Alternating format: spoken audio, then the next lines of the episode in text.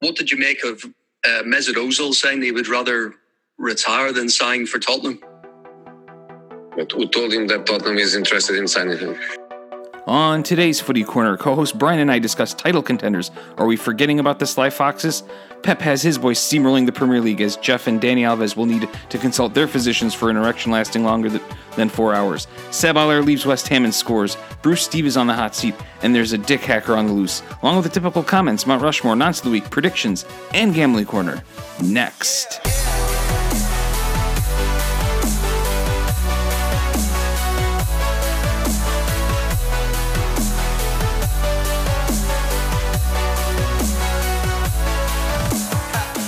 And we are back on the footy corner. Today's co-host is Brian. Brian, pew, how's pew, everything going? Pew, pew, pew, Things are going great.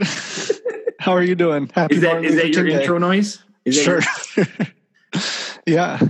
that's that's the new uh, noise you're going to hear when Brian is co-hosting, Pew, right? pew, pew. Yep, sure. Just, Just so up you with know, it. he's in the house.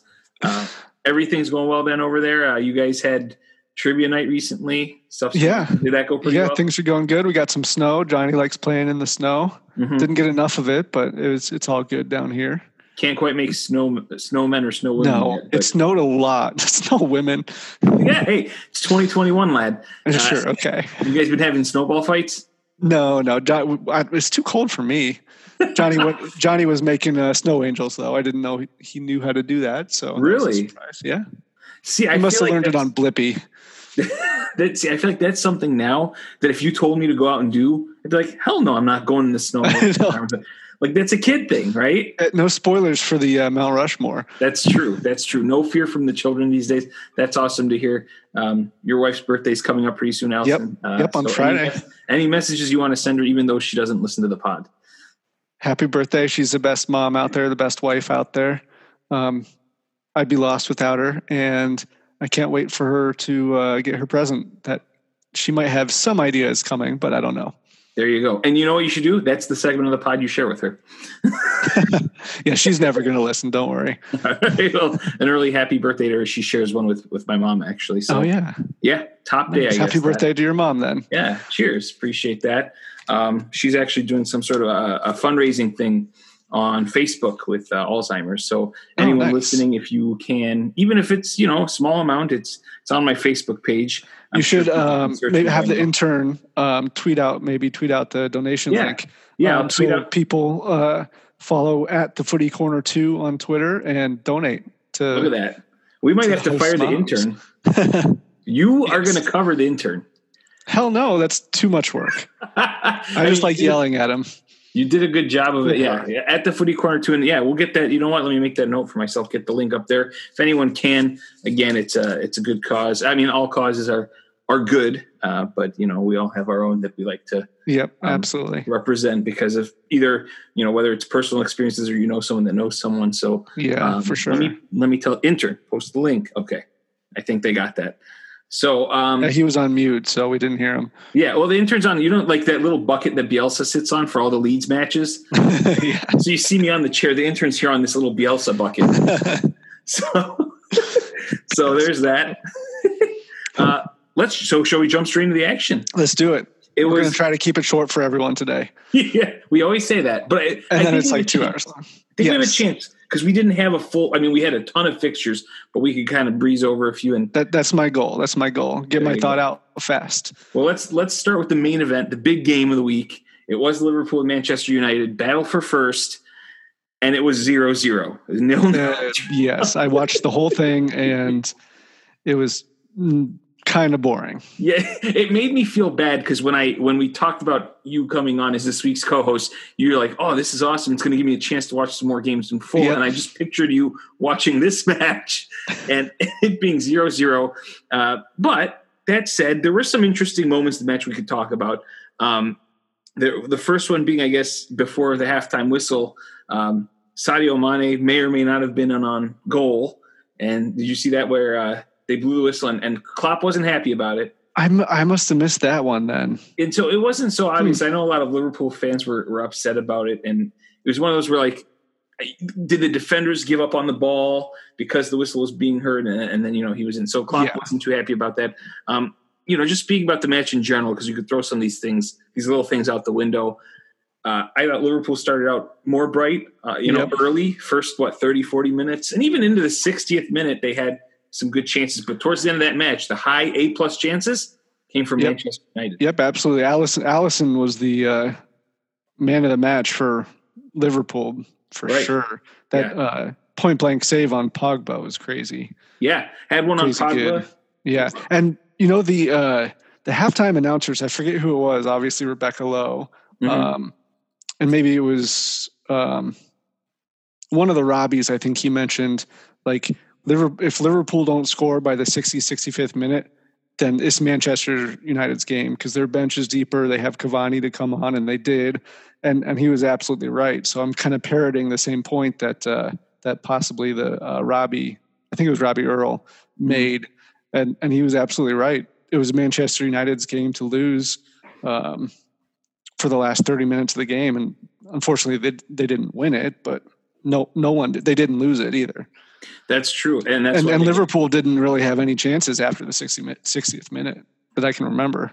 Yeah, no, same. I mean, and that's why those guys get paid those big bucks. Like you mentioned, the Pogba chance, the Bruno Fernandes off of a Shaw cross. I think he he redirected, didn't get all of it. And uh, like you said, Alisson made a big Yep. save.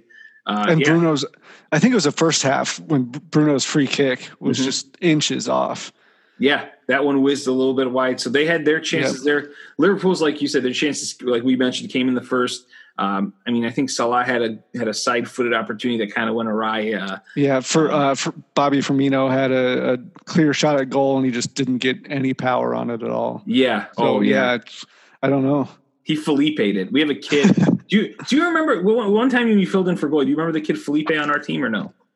No, I don't. I don't remember anyone other So- than so- you and Caitlin. I'll share. She's actually laughing in the background because she can hear me.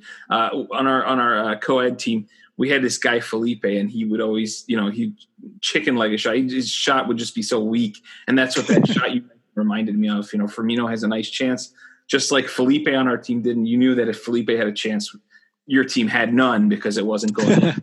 Uh, so yeah, that's a classic Felipe. That's what we call those. So if we ever you ever hear that in the pod, that's what we're mentioning there. Uh, you know, in the end, like we said, back and forth stuff. Uh, United, Ole and United, I think, did a good job of sort of hunkering down until that 60th and 65th minute and saying if we could condense this to like a 25 minute match and then go at them, we have a better shot. It's like those games where you see like the underdog in, in you know college basketball or in football, college. Yeah. football. They say if you could hang around till the fourth quarter, yeah, you give yourself a better chance to win. exactly. So Yeah. I thought they did a great job of that. Um, I guess then this kind of gives that away. But who do you think this result suits better?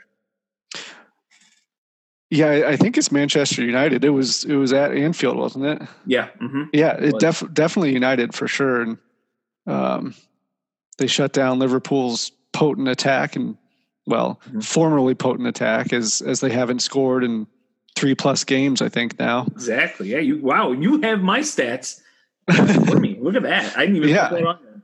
So I mean, granted, United was already top of the table, and they they could have created some more separation. So so the three points would have kind of been better for them. Mhm.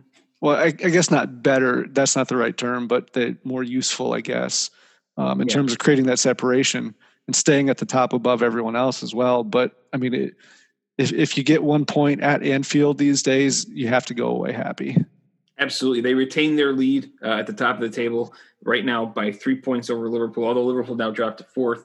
Um, and, you know, I thought they played the game right. They played it well. Pogba had another good game. He's really up Yep. and down. You don't know what you're going to get from him. But there has been some criticism of Bruno. Uh, and, and is it fair? Is it not? Because they take his stats in the big games. And I think they said that he only had one, has one goal, and it was a pen against Tottenham, I believe, in that like 6 1 game that they beat. Tot- or Oh yeah, so they beat him that, that game six one. Someone got a red card, I think, in that match. yeah. Uh, but in the, all the games against the other big teams, he's been quiet. Um, is that a, a fair a fair assessment on him, or is you know can you say, well, you know, he's carried them in all the other games.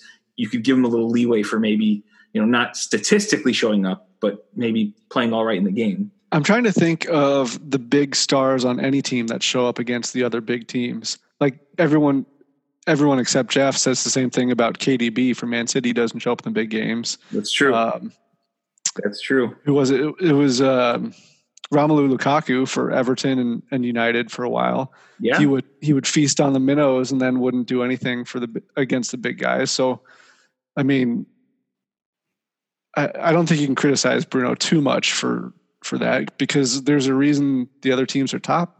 They're Mhm. tough to score against. Yeah, absolutely.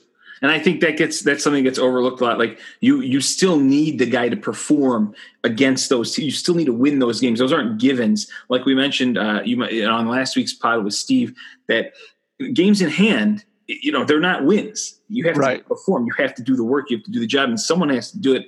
And and he usually does that for them. Now, moving on to the flip side of the coin here with Liverpool. Uh, or so last thing I want to say about Manchester United, unbeaten in 16 away now in a row. So that's that's a fun fact about them. Um, yeah. On the other side of Liverpool, as you mentioned, the the previously formidable attack, like you said, they haven't scored in three plus games in Premier League games, uh, and they Mhm. haven't won in their last four. Uh, you know, why do you think Liverpool are having trouble scoring? Because the, the players are the players haven't changed, and the injuries are to their defense. So, what do you think is going on? Maybe has the league figured them out, or are they really missing Diego Jota that much? I mean, well, you can't really say they're they're missing Diego Yota that much because look at what they did without him the last couple of years, Mhm. and they still the same guys. Granted, they're a year older, but um, I don't I don't know. I think it's just the rest of the league catching up. I guess because I mean they're still really good, but you look they lost to Southampton. They drew Newcastle, who's on their own kind of bad run of form, and they drew West Brom Mhm. so I, I mean it's it's kind of the fixture congestion i guess is always a factor. And um, maybe salah and Mane need some rest. So maybe that diego yota factor comes in there but i don't know. I, I maybe you're right. I think it is just the other other teams figuring them out but Yeah, they have, yeah, they have a chance to rebound coming up against burnley so. Yeah, fun. That hope. Well, hopefully a fun match for the Liverpool supporters. Um, Yeah. They're expecting probably an ass whooping there that they they really need badly. they do yep And but but I I feel like I do feel like Diego Jota is a big miss, and I agree with you that yeah they didn't have him last year, but this year they were relying on him uh, because when he came in, he's scoring all these goals, and maybe maybe the other guys thought, oh well, I don't have to do quite as much anymore because this guy's doing the job. He gets hurt, and maybe they're not up to speed. I can't. It's tough to explain the issues that that Mane and Salah are having. Firmino, we kind of some Liverpool fans had been a little down on him before, and and may continue to be. Um, so I, it'll be interesting to see what happens there. It could be, I, you know, I can't I can't think of what's going on because it's like, well, you know, is it because Fabinho's dropping from his defensive mid to defense, but then you have Thiago was back. yeah Thiago played in this match and he, and he played decently. He didn't know, Right. play pretty well. he did look good So you know, it's one of those things. I guess we'll have to see when he gets integrated more and plays more. Let's see how they improve. Let's see. You know, Diego Jota is maybe one of the only injured guys they have, but you know, they they need the front three to really step it up because scoring no goals in three is is unfathomable for Liverpool. yeah You know, considering who they you know have been playing against, minus this United game. United is a good team, right? Um, Yeah. so I guess we'll have to see what happens there, see what the answers are. Jurgen Klopp, you know, there are a couple things I just want to mention real quick about him. He, you know, is he sort of frustrated? Is he becoming unhinged? Or is he just defending his team? There are a couple things, like like I said, the thing he got, he did criticize the ref, uh, Paul Tierney, for blowing the halftime whistle early. But one of the main things I noticed that I that you see when you see frustration out of a manager is that he seemed annoyed that United quote didn't bring their best to the table. He said the worst thing you can face in football is you play against a side with world class players and they all defend with all they have deep in the box and then are good in counterattacking. So it's really difficult. That's the biggest challenge. Um, is he sort of frustrated or is he giving away kind of the, the formula to beat them? I, I mean, he's definitely frustrated, and I don't necessarily think that's a formula to beat them Mhm. because you can do that all you want; they're still going to kill you if if they're in form. Right. Um, but I mean, this is just this is just a manager that hasn't won in four games, talking, just letting out his frustration. Like you see it with all the managers, really. Yeah. Um, it- you know, you look at Mourinho when he was at Chelsea and United. Just any excuse to divert the attention.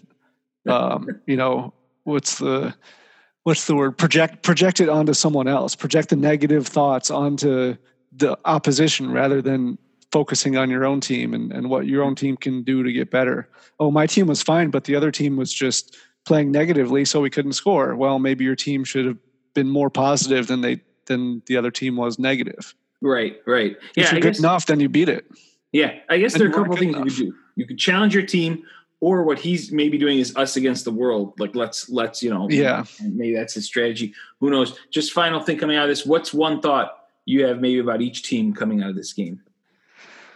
Uh, Liverpool need to find their finishing boots, Yep. and Manchester United just, I mean, I think they just kind of keep it up. Mm-hmm. Whatever they're doing is working, so keep it up and, and don't don't dip in form. Yeah, I'm with you. If they approach the season like they did this game, and they're there in the end, you Yeah. never know. You never know, right? Yeah, for sure. Let, so let's move to a team that maybe has a say about those two teams as title contenders. Manchester City, they've been on a roll.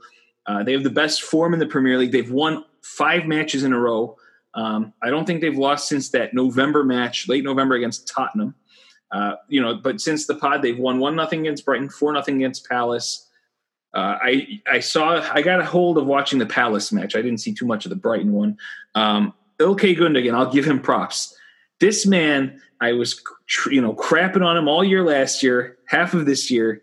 He actually is tied for the most Premier League goals since December 15th. He's got four. So there's a trivia question I'm going to ask you, Brian. Can you name the other four players that have four goals since December 15th? Well, John Stones scored two in that match, so he's halfway there. yeah, right. Um, Which we'll come Four- to in a second. since December fifteenth, It's tough. Premier League. Um, Half of them play for a team we just talked about, which is United. oh, really? Yeah. Two of them play for United.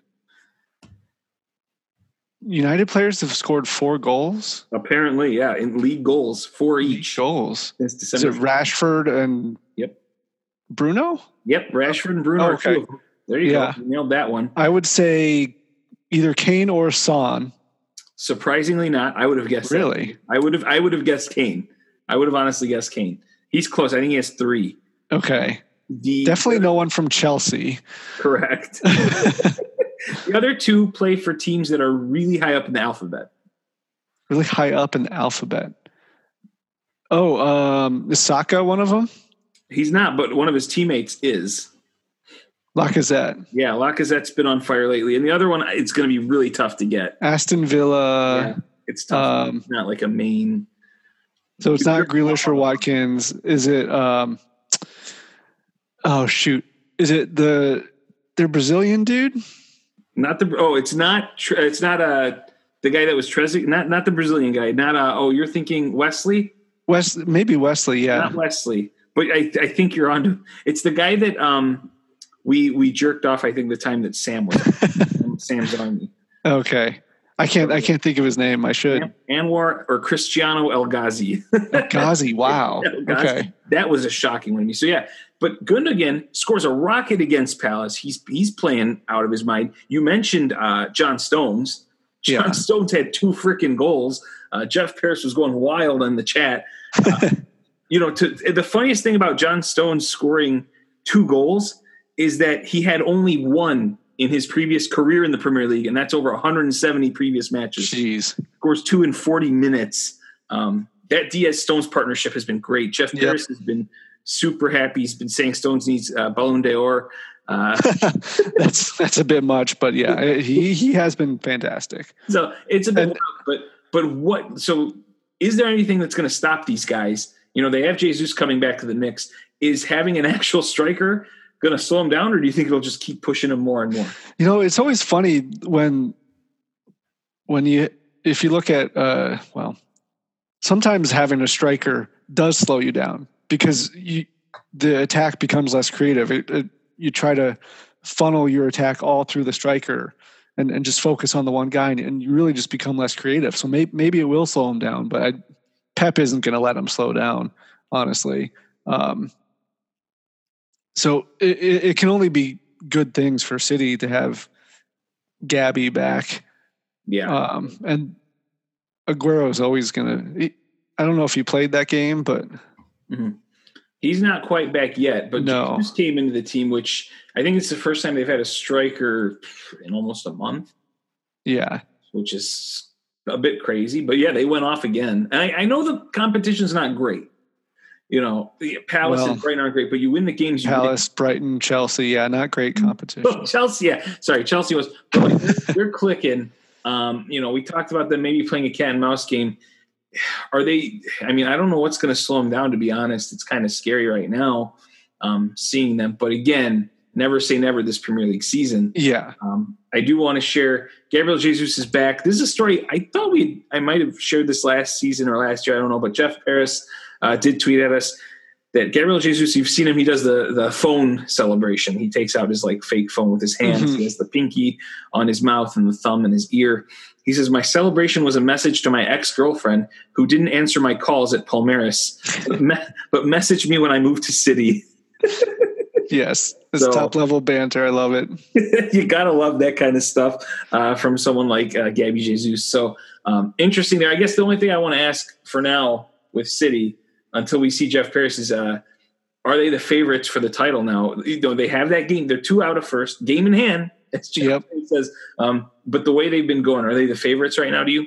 Yeah, I, I would say so, and uh, Vegas would agree. I think they're the only teams with. I think they're minus one fifty or something like that to win the title, and they're the only teams with negative odds like that. So Vegas says they are. I would agree. I mean, they're just they look unstoppable right now. Yeah, no, I agree. I It's think the only the only thing they. I mean, they have the um, League Cup, they have FA Cup, and they have Champions League. So they just got to stay healthy for through four different competitions. right. Yep. Granted, it's only it's only one more match for the League Cup, but and Yeah. hopefully they win.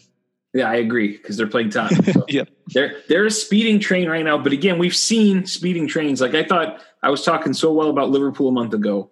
You know, we're Yeah. talking so low about Arsenal a month ago. Where you know these things. This season has been one that I've seen the greatest shift. So again, uh, Yep.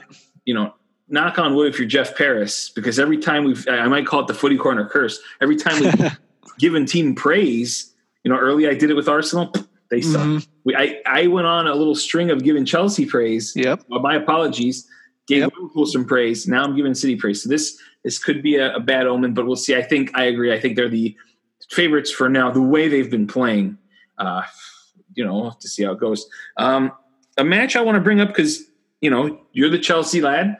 Fulham zero, Chelsea one. Chelsea got the win. It was against ten men as Antonee Robinson picked up a red card. I think just before the half Mhm. um, which I think was the right call. We don't have to delve, I think, too much into that. My question for you is, how do you feel after that? Are you relieved they they got a good result? They won one 0 Are you still upset that hey, that's Fulham? It was ten men. We should have done more. What are your thoughts? You know, what's the general vibe? Uh, you know, as a Chelsea fan coming out of that. It wasn't exactly a ins- an inspiring performance against ten men Fulham.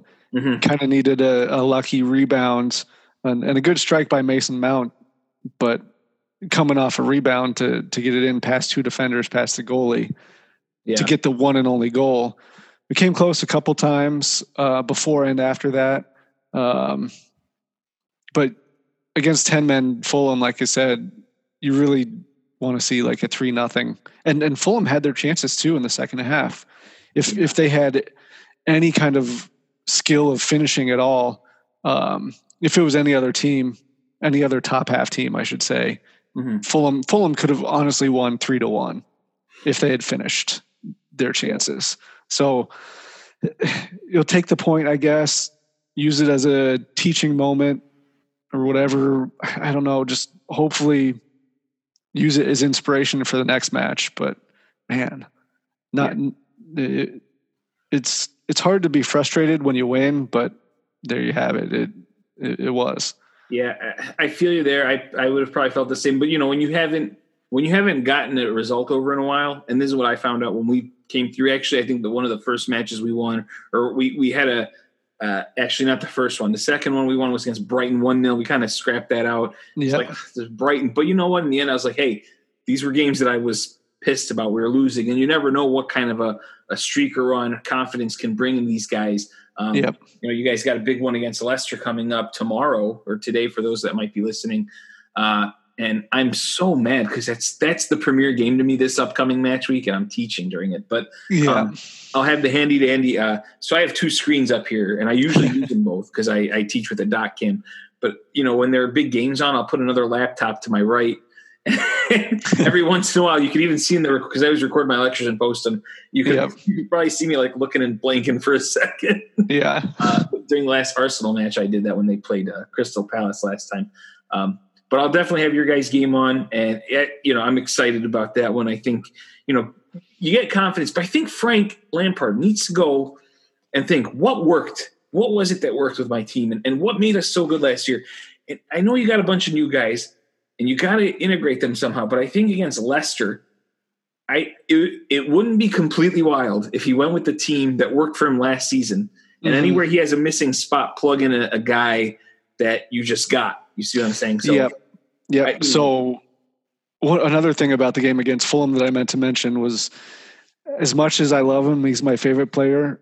Azpilicueta was just shit. He was awful. He was giving the ball away, giving chances away. So definitely bring Reece back in. I know you have to rotate the squad. Bring Reece James back in. mhm. Um, I agree with you. Roll out uh, Abraham, Mount, Yeah. Kovacic, Pulisic. yeah, Keep in contact. The only thing is on the right wing, I I want to have Ziyech in because Mhm. he just I, he's our best player I think right now creatively. yeah, He had a against Fulham. He had an amazing cross that um, just from his left foot on the right side, kind of an in swinger Mhm. that is just so deadly that that works every time. And Pulisic was just inches away from um, tipping it into the goal. So that's what Ziyech brings. I think he, he his service is amazing.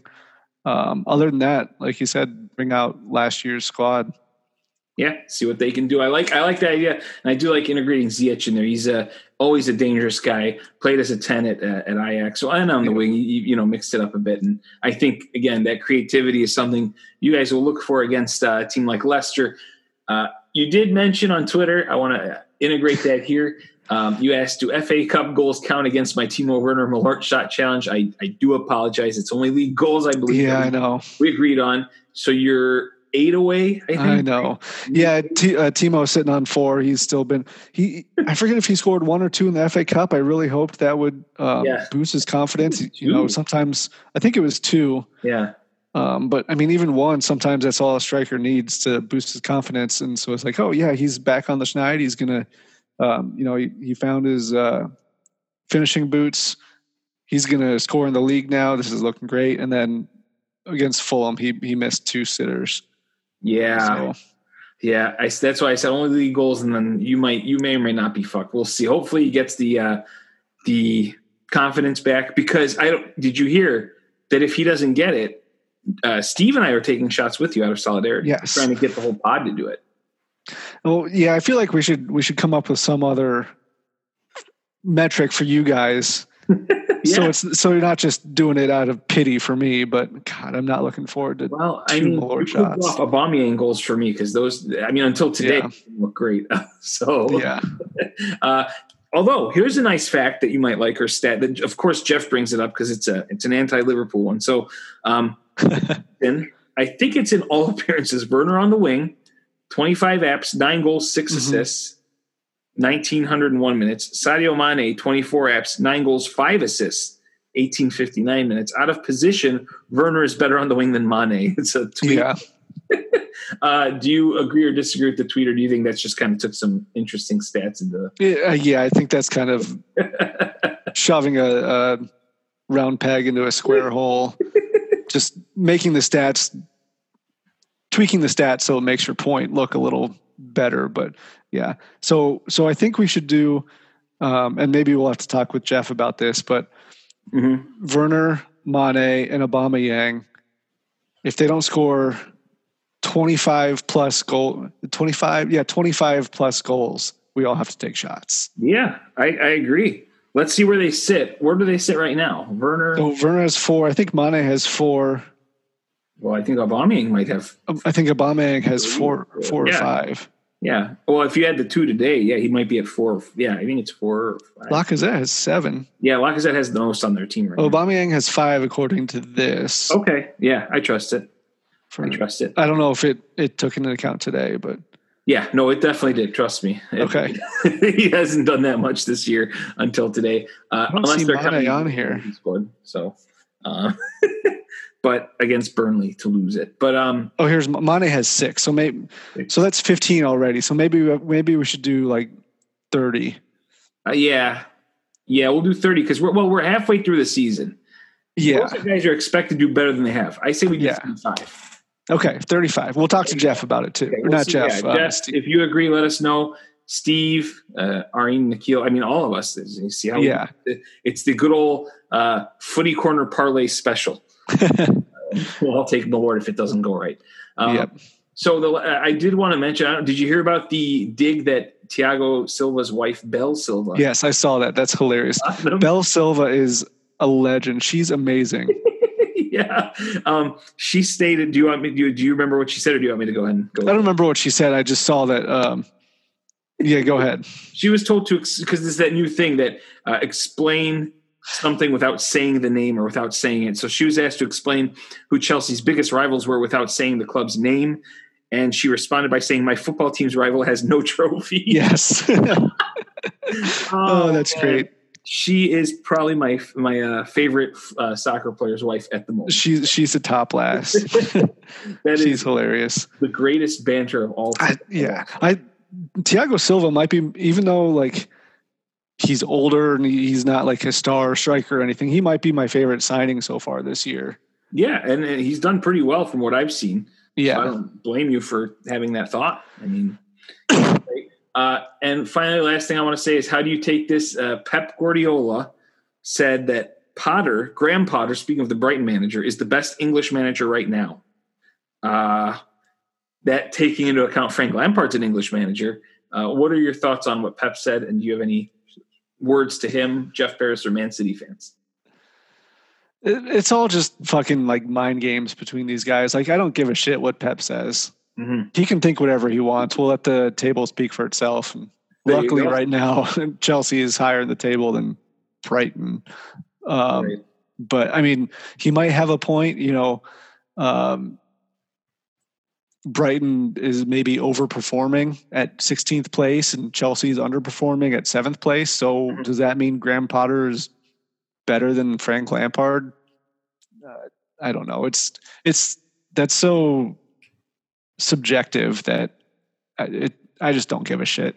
Okay. Uh, you know what? Let's. Uh, I'm gonna have the intern put that up for the pod. Is uh, we'll put best English manager at the moment, best active English manager. yeah. We'll put that out there. See who wins um, in the Premier League, and I, and we'll put I mean- two up with two other guys. Yeah, Big Sam is gets my Yeah. vote. yeah, what a guy! I love Big. Sam. uh, even though I trashed him a little bit in the previous episodes because of what he said to Arsenal. Yeah. I mean, what a legend. We'll, yeah, we'll put him up there, and we'll think of a. uh let me think. Uh, who else is is out there? so there's English manager. Sean. Dyche. Yeah, it may be. You, we might have to go the Sean Dyche route because uh, it's definitely not Roy Hodgson. You know that, and it's not Steve Bruce. Um, he's not Bruce Steve. Steve, yeah, we'll talk about him in a minute too. So yeah, it might that might be Dean Smith at uh, Villa. Oh yeah, Dean Smith. It's funny. I know a lot of their fans don't like him, but he has done wonders with them. Yeah. So And then the only other one is Chris Wilder at Sheffield. Oh, La- last the year he would have been up there. Yeah, but not not so much this Yeah, year. Eddie Howe was a was a favorite too, but now he's in the championship. So Yeah. so we'll see. Uh, yeah, let us know. Uh, we'll do a poll. Let us know if you think someone outside of that is the best English manager in the Premier League. Um, so intern, yep, there we go. Got that down. All right, Yep, let he me, nodded. let's talk a little. We've talked about some of the bigger sides. I want to bring up some sides that we don't talk too much about, and unfortunately, it's in a negative light. Uh, Wolves is a team that we've all said, "Hey, this is a team to look out for. They're going to be decent." When they played well, we praised them, and I think now is the time to look at them and say, you know, could they really be in danger of falling away from the pack? I believe, you know, at this at the time of recording right now, I don't believe. I know for a fact they're in 14th place. They have 22 points out of the 19 matches. Um, they lost this past week 2 1 to Villa. No shame in that. But Yep. they also lost the uh, Black Country Derby to West Brom. Huge rivalry that actually is one of the oldest. I don't know if you knew about this. I had to actually look into it. Um, and as they were mentioning it, I kind of looked it up while I was watching the match and thought, whoa, that's really neat. It's actually one of the oldest in the world, rivalries in the world. Um, it started in 1888 between Jeez. uh, West Brom Wolves and uh, Walsall, I think, is the other team. Yep. Occasionally Walsall. Yep. Yeah, and they're within like 11 miles of each other in the uh, West Midlands, and it's called Mhm. the Black Country region. So thought that was pretty cool. Um, although I've heard, you know, I watch, I listen to Talk Sport, I listen to some of the overseas stuff, and uh, they were mentioning that like Wolves fans were kind of playing it down, like, oh, West Brom, we don't really care about them, they stink. Well, West Brom fans were pumped. Well, it showed in the match. West Brom came out and beats them. So Wolves losing a couple matches. I wanted to bring them up specifically um, because they've only won one in eight Premier League matches since Raul went down. You know, after that match, they won that match, but after it, they've only won one of eight. Um, you know, if you want to count that, it's two of nine against our teams. Yep. Uh, you know, are they really in danger of falling away from the pack uh, in the wrong direction? And you know, looking at how some of these lower teams are performing, I know they're ten points clear of the the relegation zone, but could this, you know, them falling have a negative impact on all these newer players they brought in that you know want to play Champions League, want to play Europa League, saw how the team performed, and might see the trajectory and say, "F that, I'm out of here." Yeah, I, I think they're definitely in danger of falling away from the pack. And honestly, it's when when you think about it, like they're just the newest team that you think, oh, they're they're going to be the one that breaks into the top six. But honestly, unless you're one of the top six, you might have a couple seasons of of success, but you're never going to. I just don't see any team breaking into the top six Yeah, or you know making it a top seven or or whatever. It's Mhm. You're going to have maybe a couple sustained years of success, but you're just going to fall right back down. Wolves could be the next Fulham yeah, or the next. Uh, trying to think, Stoke City. Stoke City made Europa League five years ago or something, and then they got relegated. yeah. So right. I- yeah, Right. That's true. And didn't Burnley make? I believe Burnley made a Europa. Burnley Burnley made it. Yeah, and uh, Southampton made it a couple years ago, and then last year they they struggled until the very end. And Yep. um, It's West Ham too. West Ham were, were in a um relegation battle last year for much much of the year, and mhm. they bounced back. But these teams are they're never going to be consistently top ten. Yeah. No, I agree. I think that loss of Raul is huge. Yeah. Um, and, and and the problem is, you know, you meant you made a really good point that these teams like went up and then had like a drop because what happens is when they rise that high, I feel like they lose some of their big players. Like for instance, Diego Jota got poached by Liverpool, uh, Doherty got taken away by Tottenham, and so you're faced with the prospect of sure you have a lot of money, but you have to make the right decisions again to replace those players. And there's a reason those players went because they were so good, and it's so Yep. tough to replace those. Like for instance, you know Raul, I understand is is is injured. You can't do much about that. Uh, you know Diego Yota got replaced by Fabio Silva, the, the young kid who's 20, and I believe at right back it was Doherty is replaced by Nelson Semedo. Big, Yeah. big names, big names, Yep. big potential, young players.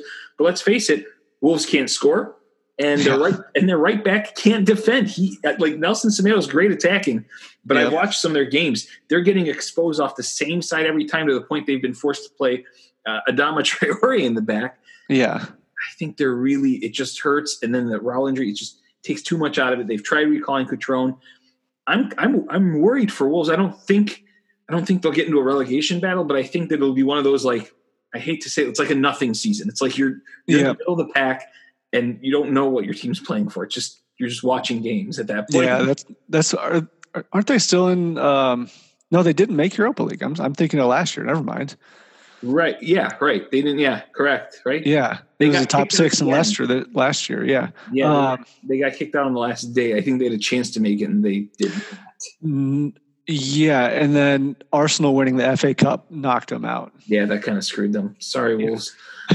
I'm not sorry. I've always hated Wolves, They, oh yeah, or even liked. Chelsea. I hated Wolves, so I don't feel bad for them. But yeah, they're they they were a fun team to watch with um, Raul Jimenez. Mhm. Obviously, that's a huge blow, and it, you hate to see someone go down like that. And you guys have already talked about this, so I won't get into it too much. But Yeah. yeah um yeah they're like you said i think it's just one of those like play for nothing seasons at this point they're Yeah. they're too good to get relegated but they're not good enough to get europe so Yep. Yeah. If you're Stay in the league and make your money. Yeah, exactly. If you're a Wolves fan, you just hope that, and you hope you see players like Neto and Podence play better, you know, improve and not get sold. Uh, Yeah. So there's that. Uh, other teams that are struggling that we we praised a lot at the beginning. Well, one that we praised and one that I think might be in danger. The one we praised out Leeds United. They've really, really, really hit the you know kind of a bad trail here, losing to Brighton uh, 1-0. They've they've gone on a bad string of matches here that have put them in 12th when they were earlier in the year, well up in the table. Uh, you know, with Leeds, do you think they're in danger? Because it seems like the league has maybe figured out Bielsa's system. He doesn't want to change it. He's the type of manager Yep. we play like this every game. This is and, and and this talk has come up on the pod. They have championship players. You know, granted, a few guys are, are top notch. I think Bamford could probably play on a few Premier League sides. Mhm. Um, you know, perhaps uh, uh, that defensive mid they have. I keep forgetting his name. I don't know why. Um, it'll come. To oh, um, Calvin yeah, I can Phillips. picture him. Phillips. Yep. Yeah, he played on England. You know, they have a few And- guys that. And they have Rodriguez or Rodrigo Yeah, Rodrigo. top, who hasn't played all that much. So maybe maybe if they incorporate him a bit more. yeah, ma- maybe, maybe that'll get them rolling. But Yeah. you know, are you are you worried for them that you know right now they sit pretty safely above relegation, but if they keep going at this rate, um, are you worried for them, or do you see them kind of like a Wolves, similar to like Wolves? It's just like I, think they're like wolves. I mean, if you look at the bottom of the table, Mhm. With Yeah. I mean, obviously Sheffield is just almost like mathematically relegated already. yeah, Um, they stink. yeah, I, I yeah, Lead, Leeds' player attack is too good. Their defense isn't great, but their attack. I mean, they're, they're going to score a lot of goals. Mhm. I'm not too worried about them. Okay, yeah, I, I think it, it's the same as Wolves. They're they they just need to avoid relegation, get to 40 points. Yeah, I'm with you. They're middle of the pack. Avoid get to that 40. All right, let's figure it out next season. A team Yeah. that I, I'm not so sure of, and I saw them play today, Newcastle. Uh, yeah, They got well. First of all, they had that embarrassing loss to Sheffield, one 0 and it- they went in the match as underdogs. So the the the gambling people knew something. They they favored Yeah. Sheffield, who hadn't won a damn match in the whole league, and Sheffield wins their first match in their 18th freaking Premier League game. yeah. And if you're the team that loses to them, that's embarrassing. And- did Newcastle have COVID issues or something? Like, So the only the main guy who they've been missing, and it's probably like you like you mentioned, probably the biggest impact is Allan Saint Maximin. He's Yeah. had that I think that new strand, and he's been out for quite a while. But they Okay. still have Callum Wilson playing. Uh, they still have uh, Almiron playing. Some of their you know bigger players that are good attackers are are playing there. Joe Clinton has gotten some running action here. yep. that might not be a great thing, but uh, a lot of their fans are becoming upset, getting the, the pulse of the team on, on Twitter, on TalkSport. Uh, Bruce Steve, our boy, is on a very hot seat. You know, losing Yep. when you lose to Sheffield, and then come out and say he came out and said our guys will be up for it today, and then get smacked around by Arsenal three nothing. You know, no shame during a normal season, but they're a team that had kind of been struggling, is coming back up. Um, you know, are you worried that you know maybe Bruce Steve, I'll call him that, his Yeah. job might be on his job might be on the line. For everyone, we know it's Steve Bruce. Yes, that's true. There's just a, sh- a throwback to when Irene called him Bruce. Yeah. An amazing moment, similar to Joe Clinton. We know it's Joe Yes. Ellington, but uh, it's good stuff. But, but but with them, they they sit at 19, so yeah, they're only three or four points behind. But my question is, if they start falling and they get into danger of the relegation zone, do they have to part ways with with Bruce Steve? Yes, I think so. Yeah, yeah, I, I, I agree. I think I think you know eh, they might be he might be losing them. They have maybe what 10, 11, 12 days to make maybe a transfer, but I'm not hearing anything. So so yeah, they. I'm looking at their upcoming fixture. They have uh, Villa away. They're home for Leeds, Everton away, home for Crystal Palace, and home for Southampton. Like Yeah. so, that's five games, 15 points. They they if they don't get eight points out of that, mhm. maybe six points, which might even be a stretch, then they probably need to look at going getting rid of Steve Bruce. yeah, I mean, Because I mean, at that at that point, you're just keep falling down. The other teams are going to catch up, and you are in the heat of a relegation battle. yeah, I mean they haven't won since December 12th, um, which normally you'd say, oh, that was only what a month ago, so that's what four games usually. No, that, that includes Yeah, that's a, lo- a lot. Nine. That's nine games I count here that Yep. they haven't won in and they've lost seven of them. So uh, something's going to have to change because they have they have good players. It, I, I, don't I don't get it with Newcastle, but but uh, we'll see. Every, every team in the league has good players except for Sheffield. That's true, and we know they're getting relegated. Although they have five points, so they've beaten that pace we set for them. So um, yeah. I do. Probably not the first, but I do want to congratulate Sheffield United on their first win of the season. Yep. Okay. Uh, just kind of going to go around the league here, finish it out. The North London teams, both of them with some disappointing home draws. Tottenham 1 1 with Fulham, Arsenal 0 0 with Palace, but then they both bounced back. Um, Tottenham beats Sheffield. I, that's much expected. They should beat them. Yep. beat them 3 1. But um, I think a couple things to mention. Um, I didn't I didn't put on here, but I, Dele Alli had a decent game, I think. Granted, it was against Marine um, yeah. in the FA Cup, but he still isn't getting his shot, and he's kind of being held back from leaving by Mourinho. Had you ever seen anything like that with Chelsea or, or a player that got kind of locked out and frozen and never played, but then he didn't transfer him? Like, is he is he trying to teach Dele Alli something? Knowing Mourinho, is he trying to teach him something, or is just is there something not there that we see before I get? If he's trying to teach Dele Alli something, he's doing it the wrong way. Yeah, right. I, I, I'm trying to think. I can't remember off the top of my head of anyone that Mourinho like locked out like that. Right. It, it's uh, I don't know. It was really interesting to me to see that, and I was like, usually if someone wasn't playing, they they'd get transferred or loaned right. out. It's right. Chelsea, so it's probably a loan. But yeah, I don't know. Yeah, it was it was very interesting for me to see that. Um, uh, yeah, you mentioned uh, something on Twitter. I want to say, speaking of Mourinho, um, that it was a cool share. You said that even though Mourinho is the manager of my most hated team, he's still pretty hilarious and awesome. I'll agree with that as an Arsenal fan. What did he do? Uh, Marine FC raffled off more than 20,000 virtual tickets to their FA Cup clash with Tottenham. And that's, it's a great story because they made a lot of money on that. And, and it's yeah, really um, tier, I think tier eight on the football pyramid, Marine yeah. against yeah. Uh, tier one Tottenham. It's really a shame that Marine didn't get to play at Tottenham in front of fans or something. They would have made a ton of money. That's true. That's but, true. But it was cool because yeah. you're watching their game and there are people literally in their backyards, like what? Yeah. it was like in a neighborhood. Uh, but it said that they would give the winner of that uh, raffle a chance to manage them in a preseason friendly, and Jose Mourinho bought a ticket.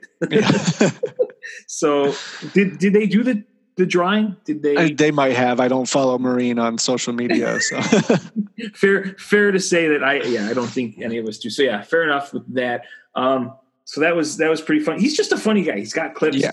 Did you hear about this other one with Ozil? Uh, I I think I saw it. Yeah, but so there was an Ask Ozil, and and you know um, Arsenal fans. This was before Ozil's leaving. Uh, they'll ask some funny things to the players, and sometimes the players yeah. will answer and, and, and make fun with or have fun with it and whatnot. Um, Jose, you know, I think Ozil was asked if he would rather play for sign for Tottenham or retire. Mm-hmm. He said he would rather retire. Uh, to which Jose had a response, and this might be one of the first times in a while we've played a clip directly. So I'm just going to play it off my phone and see how it rolls. Okay. For this. And, and just finally, um, what did you make of uh, Mesut Ozil saying he would rather retire than sign for Tottenham? But who told him that Tottenham is interested in signing him?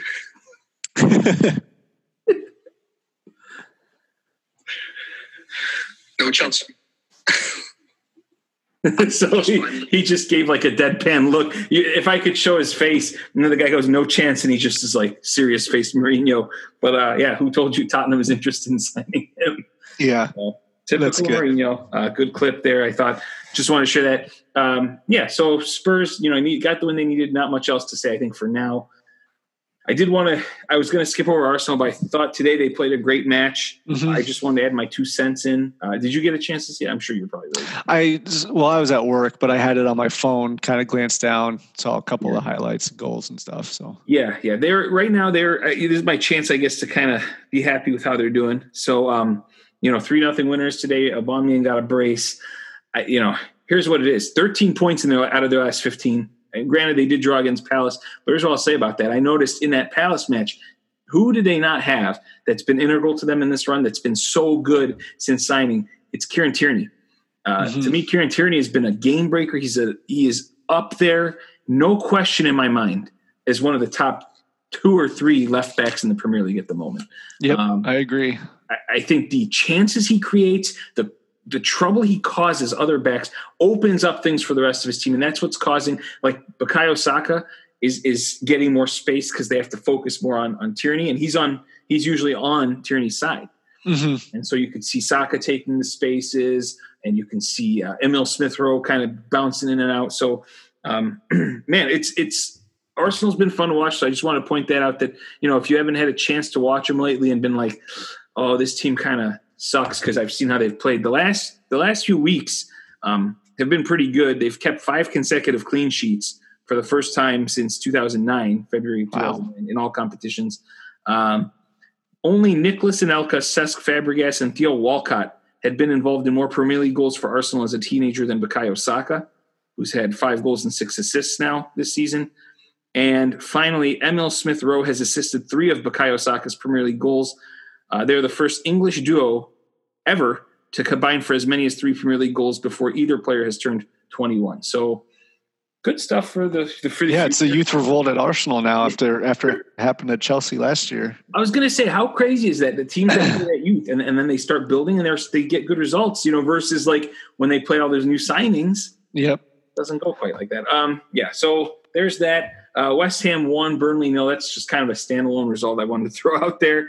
Good yep, it happened. Yeah, right. Uh, Leicester two, Southampton nothing. I know this kind of gets breezed about. Um, you know, Southampton's been good. Leicester gets a good win. Are we being too rash? Because many people mention United, City, Liverpool. Are we being too rash, overlooking a Leicester team that has been in the hunt all season? And if you Mhm. go look at your table right now, they're ahead of Liverpool. yep.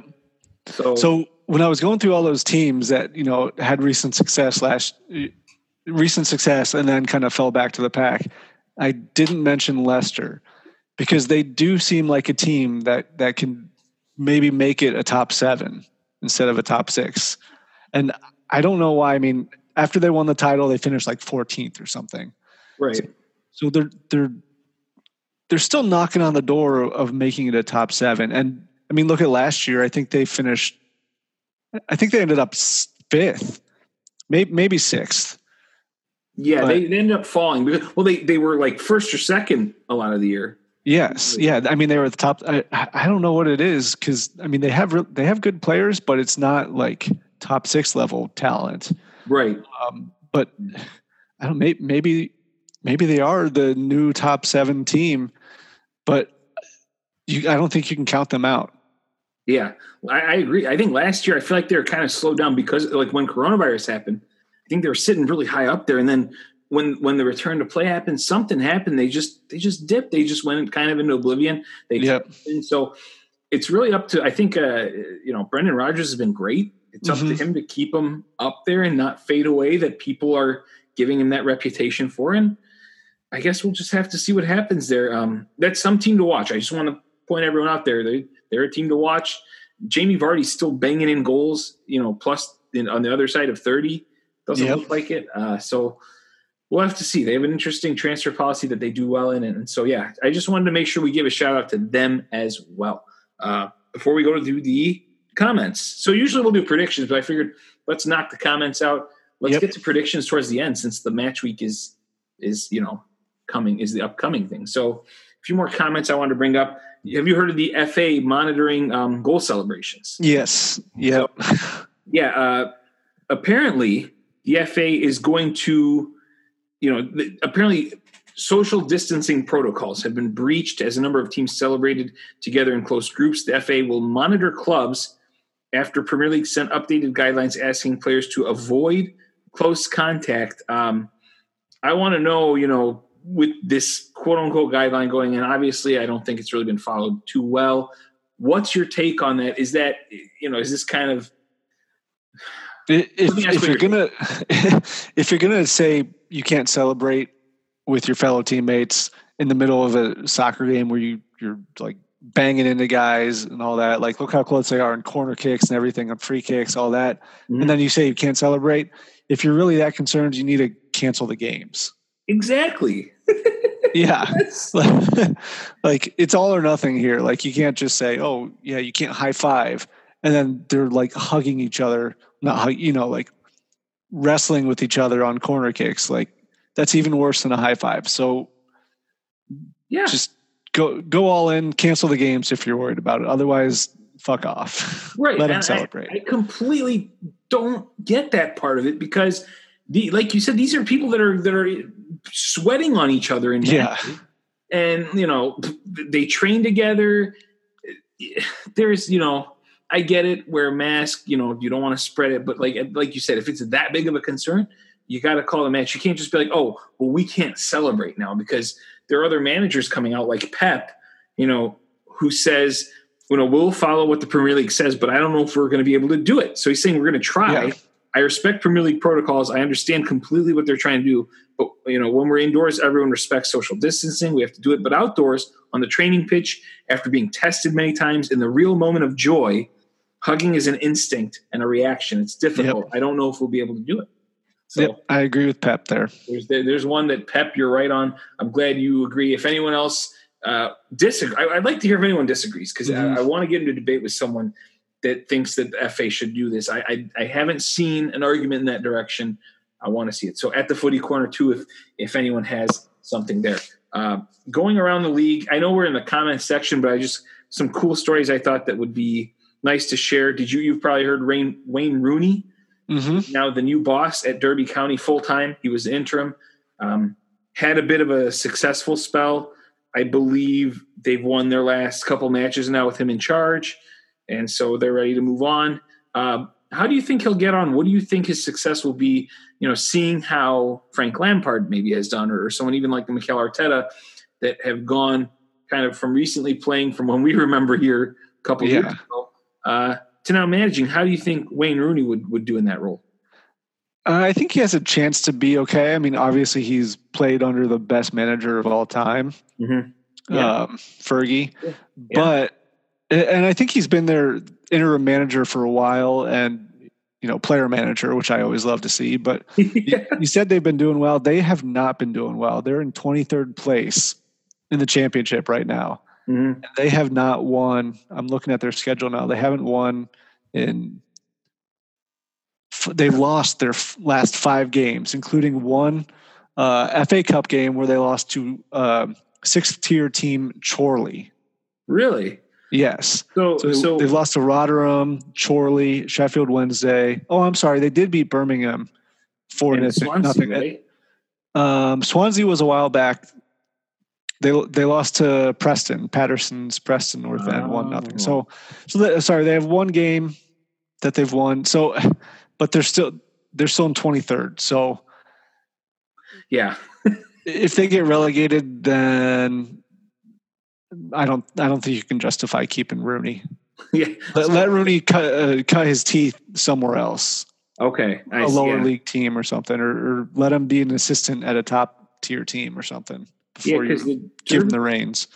Derby County CEO uh, states the reason they hired him is because the recent upturn in results under Wayne was married together with some positive performances, notably the 2 0 win at home over Swansea and a 4 0 win over Birmingham. See, I guess he neglected all the games in between. Uh, yeah, During that nine game run, we also dramatically improved the defensive record and registered five clean sheets in the process. While on the attacking third, we became more effective and ruthless. So, I mean, this is a team that has, has sucked all year. I, I think, um, didn't Frank start, start in Derby? Wasn't Frank Lampard with Derby County? I'm trying to. Yes, I think so. Yes. So, hey, maybe Derby County's the new feeder club. So, you know, for managers. Wait, what? I don't know. So, well, yeah, while we look, and Wayne Rooney, you know, Yeah. my take, I guess, if I'm going to give my two cents on it, is why not? You know, let's see how he does. And Yeah. I'm glad, I guess, his shot's coming with a championship team. I, if he was, you know, thrust in the Premier League, I would be a little worried because we've seen people that get thrust into leagues a little too soon, get laughed at, get spit out. Um, uh, who was it that went to Villarreal or Valencia? Was it was it Neville? And Yeah. really bad and and I think now he's the manager at Inter Miami. So uh, you know, you like to see these guys get put into positions that benefit them and benefit what they want to become. Yep. So hope, hopefully Der- Derby's been real close to getting promoted a Mhm. lot recently um, in the last 10 years or so. So hopefully he can, they, they've been in division two in the championship Okay. consistently for a long time. So hopefully they don't get relegated. Yeah. Derby is one of those teams that I kind of want to see back in the Premier League just because they've been so close. Yes. Yeah. Few occasions. Few occasions. Yeah. Um, very briefly, and I don't. we don't have to give our answers now. I, I kind of. This is a question I'm posing to everyone to post at the Footy Corner too. So have a think yourself, and I'm, I might have a think uh, myself. Uh, but Steve asks, the who is the best player never to win a Ballon d'Or? So that's something to like look into, I guess, first. Um, and there's there's a few. Actually, Jeff got on it pretty quick. Said KDB, Aguero, and Silva. I mean, that's that's not surprising that he'd say something like that. Um, someone posted a picture of Thierry Henry, and I did not know that he hadn't won it. So, um, yeah. Hmm. that that may be a good shout. But if anyone, uh, yeah, if anyone comes up with a, a good answer, I want to hear it on at the Footy Corner too. Uh, on initial, do you have any on initial look? I know I didn't really ask. Diego so- Costa. there you go, Diego Costa's. That's name. my answer. Uh, I'm going to stick with. I see Thierry Henry here, so I'm going to stick. Yeah, with, Thierry Henry is a that's that's, That's a a good answer. uh, but to give an idea, like basically the last many years, it's been well minus 2018. 2018 was Luka Modric. Uh, that Mhm. was that was It's- wild. yeah. Ni- That was that was the year Croatia made it to the or came runners up in the um, World Cup. exactly yeah. And, and other than that, 19 Messi, 17 Ronaldo, 16 Ronaldo, Messi, Ronaldo, Ronaldo, Messi, Messi, Messi, Messi, Ronaldo. The last person not named Messi or Ronaldo or Modric to win was 2007, and that was Kaká. Um, So I have a new answer, a real answer. yeah. Uh, Ibrahimovic. Oh, yeah, you're right. He's never won it. Yeah, he is. Holy cow. That's crazy. Yeah. Uh, there are some guys that have come second quite a bit. No, I. You know what? I have a new answer again. I'm sorry. I have one. Um, what do you have? Le- Lewandowski. Lewandowski. Yeah, he should have won it in 20. Exactly. So he's that, that's why I'm answering him. Ah, he should have won it. It was really, and uh, Buffon was actually close to winning it in 2006. Oh yeah. Cannavaro, the year Italy won the World Cup.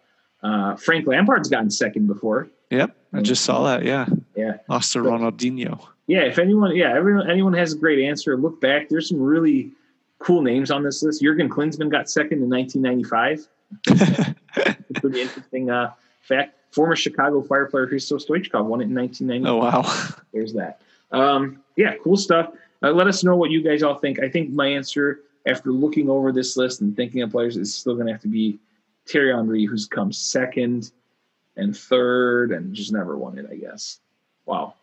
Yeah, lost out to Cannavaro, lost out to Pavel Nedved, who sounds like a hockey player. So cool. I thought I thought that was a neat question. Yep. So uh, any thoughts on that from people would be appreciated. So now on to some other interesting tidbits. Um, did you hear about West Ham? I Uh, no, I didn't hear this. have appointed Eva Vorley, uh, a director of X-rated films such as Lesbian Student Nurses and Horny Housewives on the Job, to their board. Um, she is the partner of West wild. Ham's co-chairman David Sullivan. People know David Sullivan actually interacts with a lot of people on Twitter. Um, how would you feel as a West Ham fan if they did something like this? Or like if Chelsea, Um, this, how would you feel? That's just wild. Like, wasn't didn't didn't some team want to have Pornhub as a kit sponsor? I You remember think- that? Yeah, I can't remember who it was though. It's it's uh, it's passing my mind right now, but they weren't allowed. No, no, it was um oh shit. It was uh they wanted the naming rights to I think maybe like a Miami arena. Oh yeah, uh huh. I'm actually doing the search right now. Hopefully, bad stuff doesn't come on my computer because it's a giant screen. Uh, yeah, the naming rights to the Miami Heat. oh, it was Bang Bros, not uh Pornhub. Oh yeah. Although, although no, you're not far off because an English soccer team sponsored by Pornhub was banned from its league. Oh, The Rutherford Raiders of England's Kent University were told they were banned from playing in the university's intercollege football league if they accept Pornhub as their shirt sponsor.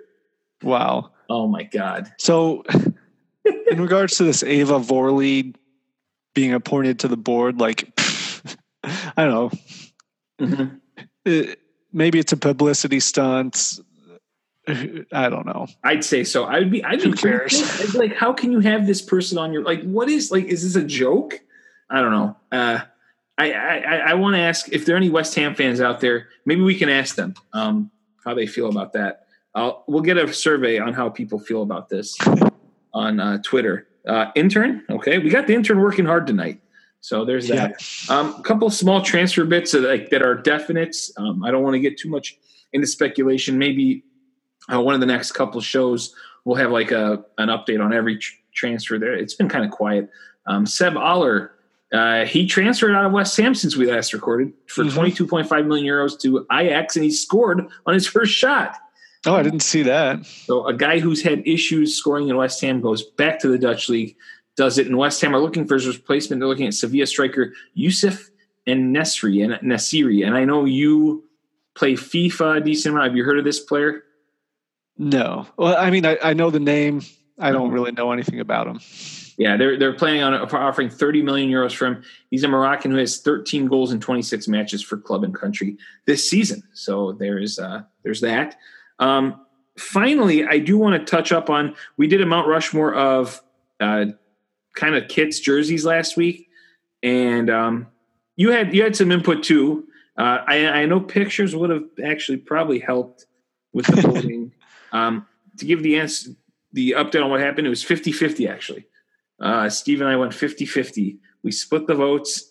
Um, I had Netherlands, Celtic, Argentina, Arsenal. He had Brazil, Nigeria, Tottenham, and Liverpool. Uh, Jeff, City, in Italy, Inter, and Canada.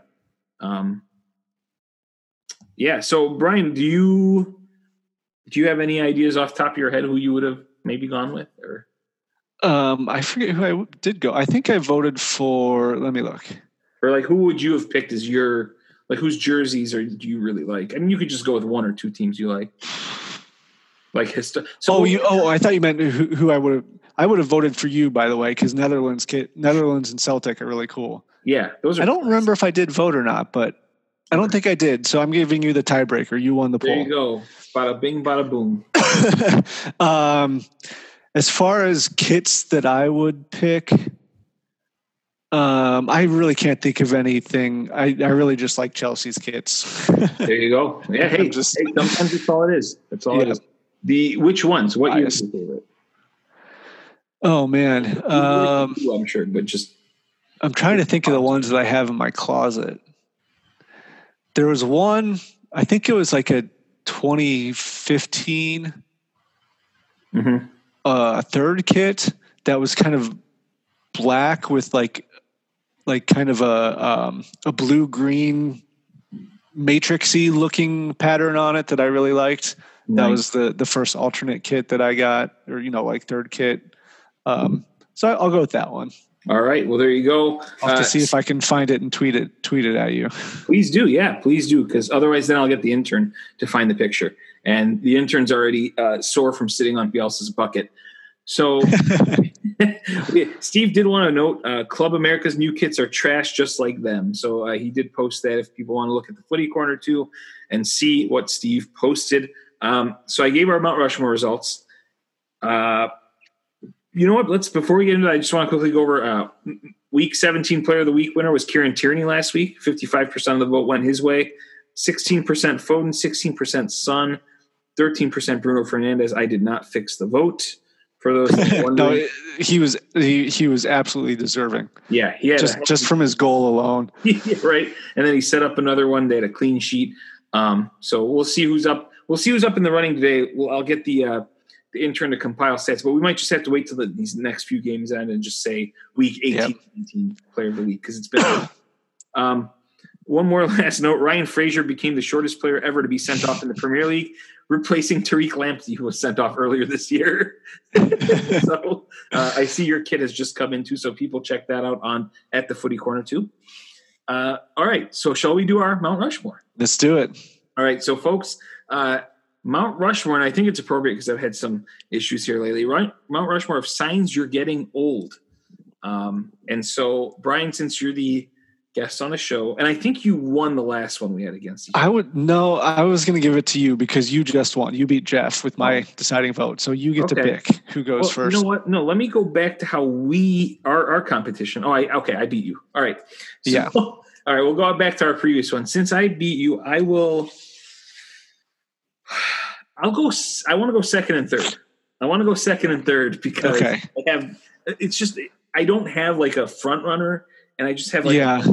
So That's how I was too. Yep. yeah. So um, all right, Brian, you are up. So I'll write your. Ah, shit. Okay. Um, I will go with the fact that. Did you say what the draft was? yeah, sign. Uh, Oh, okay. signs you're getting. Old. Signs you're getting old. yeah, So, how do we? How Just for for context, I am 35 and I'll be turning 36 this year, and I have two kids, and you are 33. 34. I'm 34. I'll be You're turning 34? Oh, shit. And I have zero kids, but Yeah. but yeah, I, I still feel it. I still feel good. Yeah, yeah, for sure. So, having said that, geez, I'm gonna I'm gonna go with the fact that hangovers are just so much worse, Yeah. and you get a hangover for drinking a lot less. Yes. Yep. So Yep. just, oh man, I mean, like Worse. i- i- if I go ham and just get absolutely smashed, I feel it for two days at Yeah. least. Absolutely. And if I take it easy, I drink maybe three or four beers over the course of like four hours or something. You know, just drink casually. yep. I still have a hangover the entire next day. My legs hurt, my stomach hurts. I need caffeine. It's just brutal. Whereas, like in college, you would drink a 12 pack over the course of a night and you'd have a hangover the next day, but maybe you have a beer with lunch. You'd be out playing football the next day, you know, Right. like that afternoon. You'd still go to class. Well, maybe not go to class, but Uh, class? No, I'm kidding. I shouldn't say that. I teach now. yeah, I know you're a teacher now.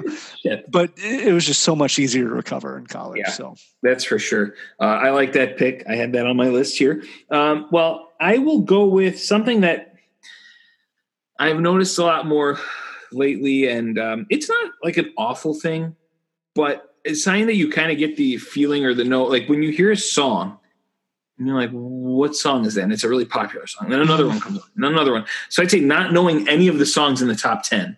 Yeah. Uh, it's a really big sign that. Well, and I'm one that listens to podcasts a lot too, but yeah, I might know like the beat, but if you tell me a name or an art, like I feel like I don't know any artists anymore. So I think just like not knowing songs or artists anymore is is Yep. Shout. Uh, absolutely. so That's a good I'll, one. I'll put that there. Like someone will name like the best rapper right now, and I will have no fucking idea this guy is. Like, like I'll read through like my Twitter feed, and usually I ask Arine, I'm like, so who's this guy? What is this guy? yeah. Like, What's his backstory? Or like watching, we watch SNL a lot and seeing Uh-huh. the musical guest, and it's just someone I've never fucking heard of, and it's some like 18 year old rapper or, you know, some Yeah. someone I've never heard of. It's like, Yeah. Fuck is this?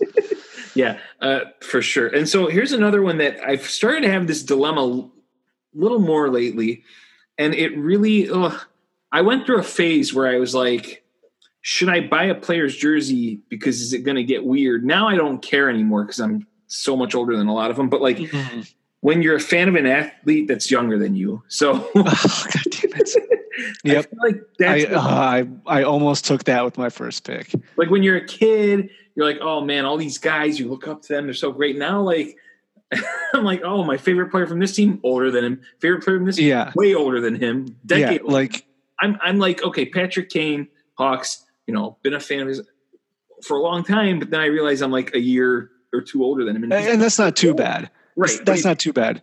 And then you look at statesman now. It's just like, yeah, exactly. yeah, and like guys that were born when I was in college are now Right. like superstars. yeah. And Like, this literally. prevalent in soccer. Eight, yeah, like eighteen. Like how old is uh, Erling Haaland? Oh gosh, he's got to be what 18. He looks like he looks older, but he's got to be. I think he's 18 or 19. He's twenty. He's twenty years old. He was born in two thousand, so I was in high school. But still, yeah, that's there, there's eighteen year olds. Like, is that how old Saka is? Yeah, Saka's Saka's 19. Uh who else is there that's there are a few that are just yeah, like you said, and it's just like what the f- like, that's it's a rough look. Um Yeah. or even like when I'm rooting for like a college team or player, like I get into it and I just realize, holy shit, like I'm at least like 15 years older than these guys now. So Yeah, you know, or 14 or 13 or whatever, you know, depending on what year they are. So yeah, being a fan of an athlete you're that's younger than you is definitely on my list. So you're up for two now. Oh yeah. Okay. Um so I'm gonna go with making noises anytime I stand up or sit down. Yes. It's like I've you're like that ah. so much lately. So much lately. Yeah, I do it all the time, and just Yep. mm, ah. I was I, I, I had written it as groaning uh, more. yes, Like- groaning, getting in and out of the car. I I can't do it without making a noise. Yes. Same here. Yeah. Sucks. Oh, geez. Um, I'll I'll blank that out. That was near the top of my list, but I I went with two others that I just like were yeah. so prevalent, and then that was that was actually my next one. So you took my- So another one that's just I've just kind of noticed in the last year or so, like I feel like I have little nicks and cuts all over my hand. Mhm. Like I've never noticed it before. Like just tiny little, like not even almost like paper cuts, but I don't remember how I got them. And then like you use hand sanitizer and you're like, ah, what the fuck? right. How the hell did I get that little nick? Like Yeah. I'm looking at my hand now. I have like four different marks on my hand that are just like little scabs, but I have no idea how I got them, and I, I don't think I've ever had this before. So I'll go surprise like nicks and scabs. yeah, just cuts, little cuts on my fingers and hands. You're like, where, Where the the fuck do they come from? come from? Yeah, Oh, yeah, for sure. I I like that one. That's true. I sometimes or like, have you ever done that where you know you'll see like a blood streak somewhere and you're like, where'd that come from? You look at your like, yeah, there's a cut, like you said, a cut Yeah. or a nick, and you're like, oh shit, I gotta get this under control. Uh, for sure. Um, all right. Well, now I'm up for two, yep. and one is kind of similar to what you said. You could tell me if you think this is too close. We can skip it. I feel it's a little different. So it goes along with the groaning kind of or grunting or making Mhm. noise when you're standing, sitting, doing this. Um, I feel like I don't know if it's like maybe like when you're getting up, sort of, or when you're wait. It's more of a waking up, feeling stiff or having joint ailments. When like Yeah, you didn't do as much as you used to do when you're younger, but like I'll do like, like lately I've been getting downstairs. Uh, we have, our weight room has like you sign you have to sign up, so I usually go like late at night um, because during the day it's packed. And I don't want to. Yeah, you don't want that, Like yeah. being the only person there. You could have up. Well, packed, I should say, is up to four people. You can only have four people in the room. So I usually try to sign up when like no one's there because one, like I don't want to be around a bunch of people, and two, I don't. Yeah. Like, people don't need to be seeing you right now in the state I'm trying to run and and and Yeah. the dog or whatever. Um, but I've noticed it is a lot. You know, I I'll do it. At Kinda- like yeah. 11 or 12. I wake up in the morning. I'm just like, oh, can't move. It Yep. sucks. It wasn't like this before. Um, even when or, or I was gonna say, just even if you sleep slightly wrong, yeah, I think this kind of falls in the same same as your pick. Like your neck is maybe a millimeter off what it Mhm. alignment of what it should be, and your neck is sore for the entire day. yeah, it's like what, And it's just from sleeping wrong. It's like, Yeah. how did that happen? It's, it's an unreal thing. It's an unreal feeling. Uh, so I'll go with that. And with the last pick, there are a few here, so they'll go on our honorable mentions, and that's fine. Yep. But I feel, I mean, it shows a little bit, and I, I understand now why older people can't do it. But I feel like it's a bit of a struggle to lose weight easily. Like, Mhm. like I feel like you know, even ten years ago, I'd be like, all right, you know what? In about one month, or not one month, maybe even a couple weeks, I could drop X amount of pounds. Now I'm like, holy crap! Like, what do I have to do to get this this weight off? So Yeah. I think it's a it's more of a struggle to lose weight, and it obviously comes with metabolism stuff, but um, Yeah, definitely. but struggle to lose weight easily. So I'll say not really a struggle to lose weight because you know if you get the right formula down, you should be able to. I mean, not should. I mean, it's, you should be able to do it, but it's not as easy. It takes a little more time. You got to plan it out a little more if you want to look good for an occasion. Uh, that's in eight months per se. yeah, exactly. I got to start now. so Yep. Absolutely. yeah, back then I used to be able to be like, all right, if I start this in June or July, like when you're preparing to run something, like, Right. good. Now you train for a run, which we haven't had in a while, but if you do, it's like, oh, I have to start doing this well ahead of time. So, Yep. so uh, your pick for the last one. My last pick is that I can't ever seem to say the right name for my kids, yeah, which uh, I never thought was a problem. Like I always thought it was funny when my mom or dad would say, like, Katie, Bill, Brian, and they'd say the dog's name before they say my name. And now it's the same thing. Like I'll do it. I'll, I'll call Johnny, Martha, and Olive before I get to his name. Like right. Olive, put that milk down. Oh, I mean Johnny. Yeah. like, uh, it, yeah, Yeah, I mean, Do it's it something that actually my parents did the same all the time before, and I'd be Yep. like, "How do you not get this right?" And so I, I'm sure there's going to be a time that it's going to happen to me. Heads up to Steve. Right? Steve's, you know, in that in that Yeah, process. it's so it's easier with just one kid. but- yeah. yeah. Well, well, how about when it's a kid and a pet? Yeah, kid and a pet is still even tough. Okay, I was gonna say yeah, because you're so used to telling the pet no, and then the kid comes Yeah. in, and you're like, oh shit, wait, that's not, Yeah. it's not Olive doing that right now. so, oh man, oh that's that's good advice to for future me to know here, because that is wild. Um, I don't know if it's so much as a advice as a warning, like this is going to happen. Yeah, Beware. Well, I, I think too in, in in any instance, I think it's tougher to retain names in general. So um, yeah. like new ones. I mean, obviously, I'll, Mhm. I'll, I know you're Brian, so but Cheers. I didn't forget that yet. Uh, but yeah, any uh, honorable mentions that you have? Yeah, um, kind of along the same lines of your music one. I didn't want to take this one because it's too close, but like songs that I liked as a kid are on like classic rock and oldies stations now. Yep. and then another one that's kind of more along, just kind of more self improvement, I guess, is I don't really care what people think about me anymore. Yeah. yes, Like, absolutely, mate.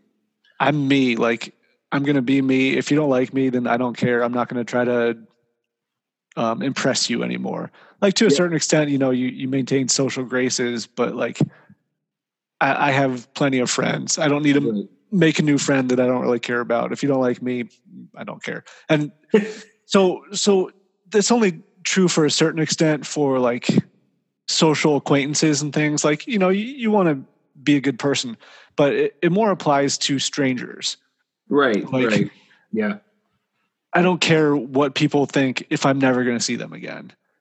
hmm Yeah. You know, Right. Or, or even if like maybe you're just meeting a group, like you don't just be yourself. You don't need approval. Like if they're not, gonna Yeah. like you, they're not going to like you. Or if, if I'm going to a restaurant and I'm feeling cheeky and I want to order like a Shirley Temple, right. like Yeah. the waiter might laugh at me or whatever, but it tastes fucking good, so I'm going to It do really it. I don't care. I'll, Yeah. I'll give you that. Or- it does actually taste good. Or you go to um, go into cro- or go into the grocery store Mhm. and buy a whole bunch of um, what's that like uh, seltzer stuff, yeah. alcoholic seltzer. Oh yeah. Um,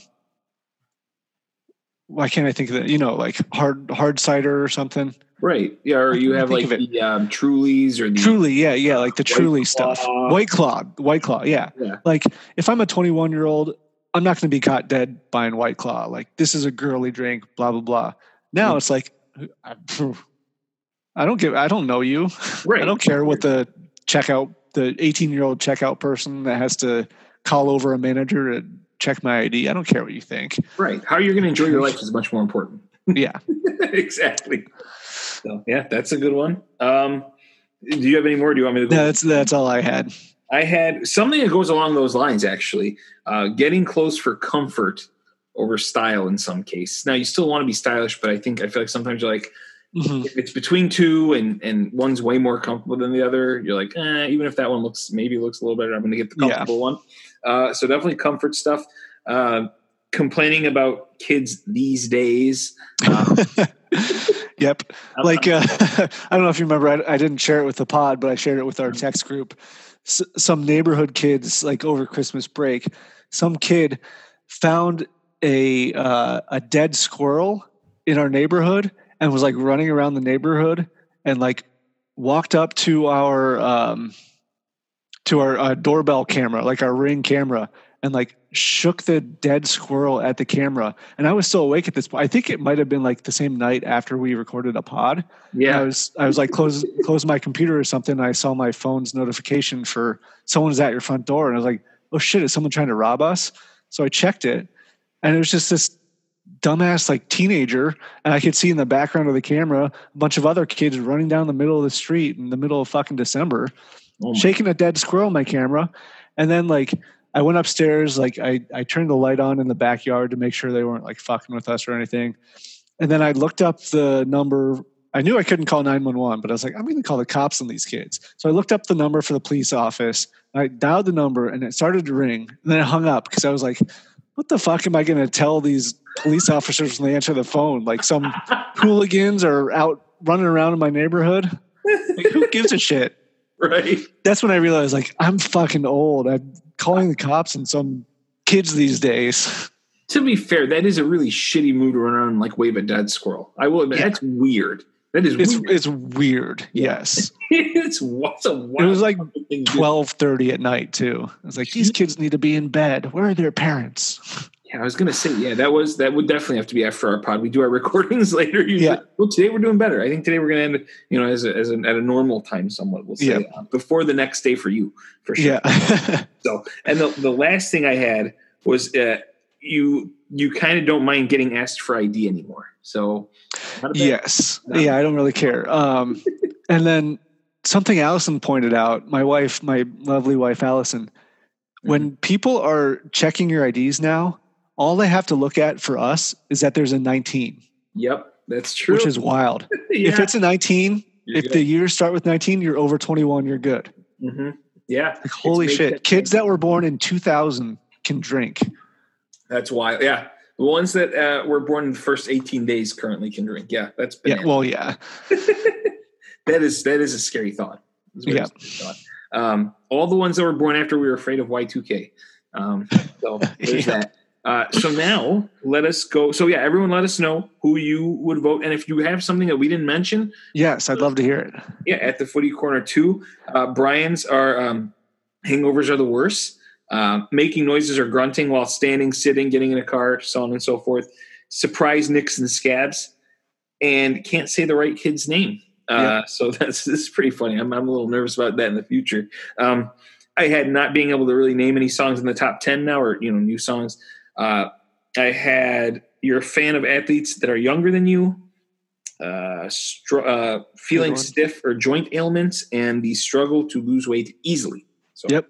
Real, real quick. I, I, I suggested this topic, and I, I will say I got it from another podcast I listened to called All Fantasy Everything. Uh huh. Um, really good podcast. Every week they do a fantasy draft of some new topic, um, and they did that a couple weeks ago, um, about a month ago here.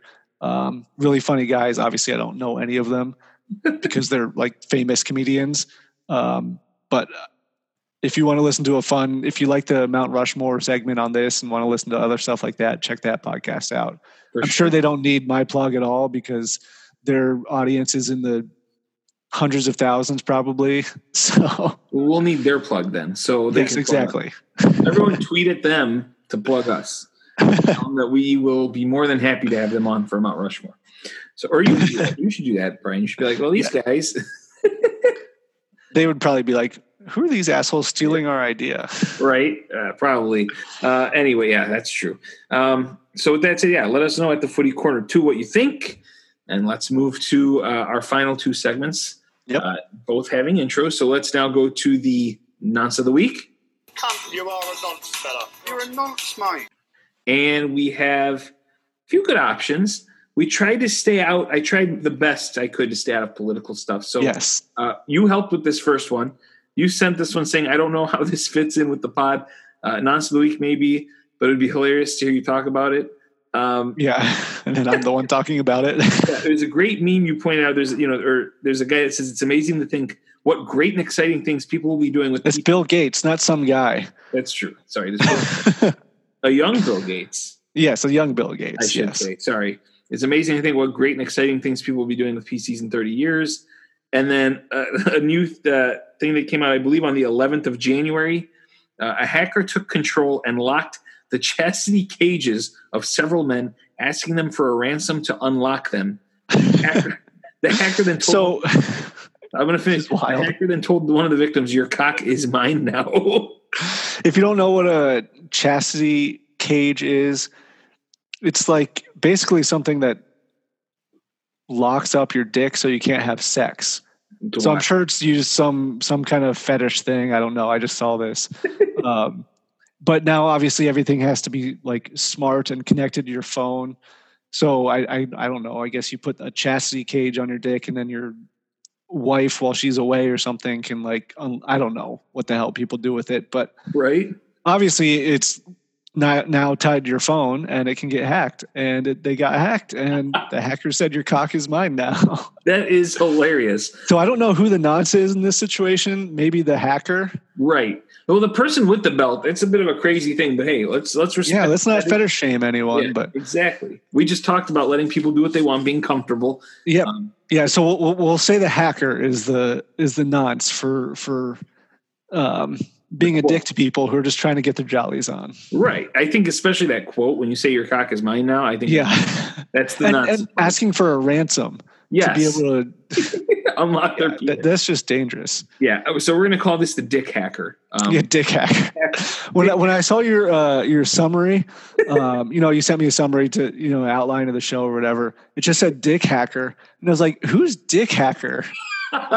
Is there? I thought there was a soccer player named Dick Hacker, and then I was like, "Oh yeah, well, there used there was a there is a what a Dick Hammer, right? Isn't there like an Olympic guy? Remember we a Canadian? He was on the Yeah. Olympic board named Dick Hammer, which is that's also wild. I must yeah." Um, have you have you heard of that or no? I think so. All right, yeah. So, Yeah. so Dick Hacker's up there. Uh, that's a good shout. I thought that was pretty funny. Um, so that was thank you for that share. Um, now then we have Dani Alves. So I think Pep recently reached a milestone or something happened with him. Um, and there's Dani Alves, who many of you know, the veteran Brazilian soccer player who's won more than any other player in history. He famously played under Guardiola at Barcelona and then also actually almost joined him at City. Um, but he claims he loved every moment with his ex coach. It starts normal. He says, I think Pep is a genius. He says in one interview, a genius that football gave us as a gift. So, Jeff, uh, you know, make sure, you know, let your pants loose. You might become wrecked here. Um, he's a great, great gift as a coach and as a person. How he got the best out of every player, those that played a lot, those that didn't play as much, creating a synergy with a lot of respect between those inside the team. That puts him in a very special position in my life, in a very particular position. I think he's a nonconformist genius, a methodical genius, a perfectionist genius, which we all know he's a perfectionist. And I think that makes him unique. Wherever he goes, he can win more or he can win less. But I think a player that works with him will never be the same. Every day is a learning curve. It's a class like you were going to college. It's a discipline because you learn something more. Then he added, it was that I think that's great. Just leave it. Then Dani Alves says, to work with him is better than sex. what the fuck? Has Danny Alve- Alves never had sex before? You know, I don't, I don't know. That was one of the wildest things. Um, I do want to mention that Pep Guardiola later wanted to clarify that he thinks sex is better. Good. so in a fun little back and forth banter. But yeah, that is a, I, yeah, Dani Alves might be a virgin. So Uh, yeah. you get the sentiment, but uh, I thought that would be a fun little thing to put him there. So we got Dick Hacker, Dani Alves. Um, Uh-huh. This guy is actually like a, a douche, kind of for doing what he did. I guess. Well, yeah. it may have slipped. Uh, you know what? It may have slipped. To be fair to him, it may have happened to some of us before. Um, Justin Thomas is a golfer. Um, he was golfing at the Sentry Tournament of Champions in Hawaii. Uh, the number, the world number three golfer. So those that enjoy golf, he's apparently a top golfer. Uh, Have Yep. you heard of him? Oh yeah. Oh yeah. He's good. Yeah. So Good young he, guy. he was heard uh, using the word. Um, God, am I am I going to get canceled if I say it? Probably So it was the uh, F a slur for a, a slur for homosexuals that Yes. starts with the letter F. F A G G O T. I'm just going to spell it. Yes. Um, Yeah, fair after enough. making a five foot par putt on the fourth hole of the third round uh, recently, um, he faces a possible fine from the PGA Tour. I think he has been fined. Um, that's just one of those things. You, I mean, maybe you say that like 10, 15 years ago, like, yeah. So there's a couple confusing things here. Like I feel like someone. So he's 27, so he's not that young. But I still feel like anyone born after nine, 1990, like that word isn't as like when we were growing up, it was honestly used a lot. Like it was just tossed around all Yeah. the time. Oh yeah, Um, but I feel like anyone born after 1990 is is kind of when it started to go like become you know a really bad word. And I feel like people born after that after 1990 or something like wouldn't use it that much. correct. And then another thing is it's a really weird word to exclaim frustration with. right, Like you, you would say, ah, fuck, or, you know, right. motherfucker. Why would you say that word? Which Uh, he, would have gotten away with saying fuck. Well, not gotten Yeah. away with it, but a lot less damning than this one. Yeah, exactly. It's not a yeah. So that it was just strange all around. The fact that he said it uh, just weird. Not not a word you want to be heard saying these days. Right. Well, I mean, you shouldn't say it at all. So Correct. obviously, Correct. you don't want to be heard. Correct. Uh, yeah, I'd say I've heard it uh, said once on accident before, and that was when someone got their nuts grabbed by another player on the pitch. Yeah. Um, not when missing a par putt. So that's yeah.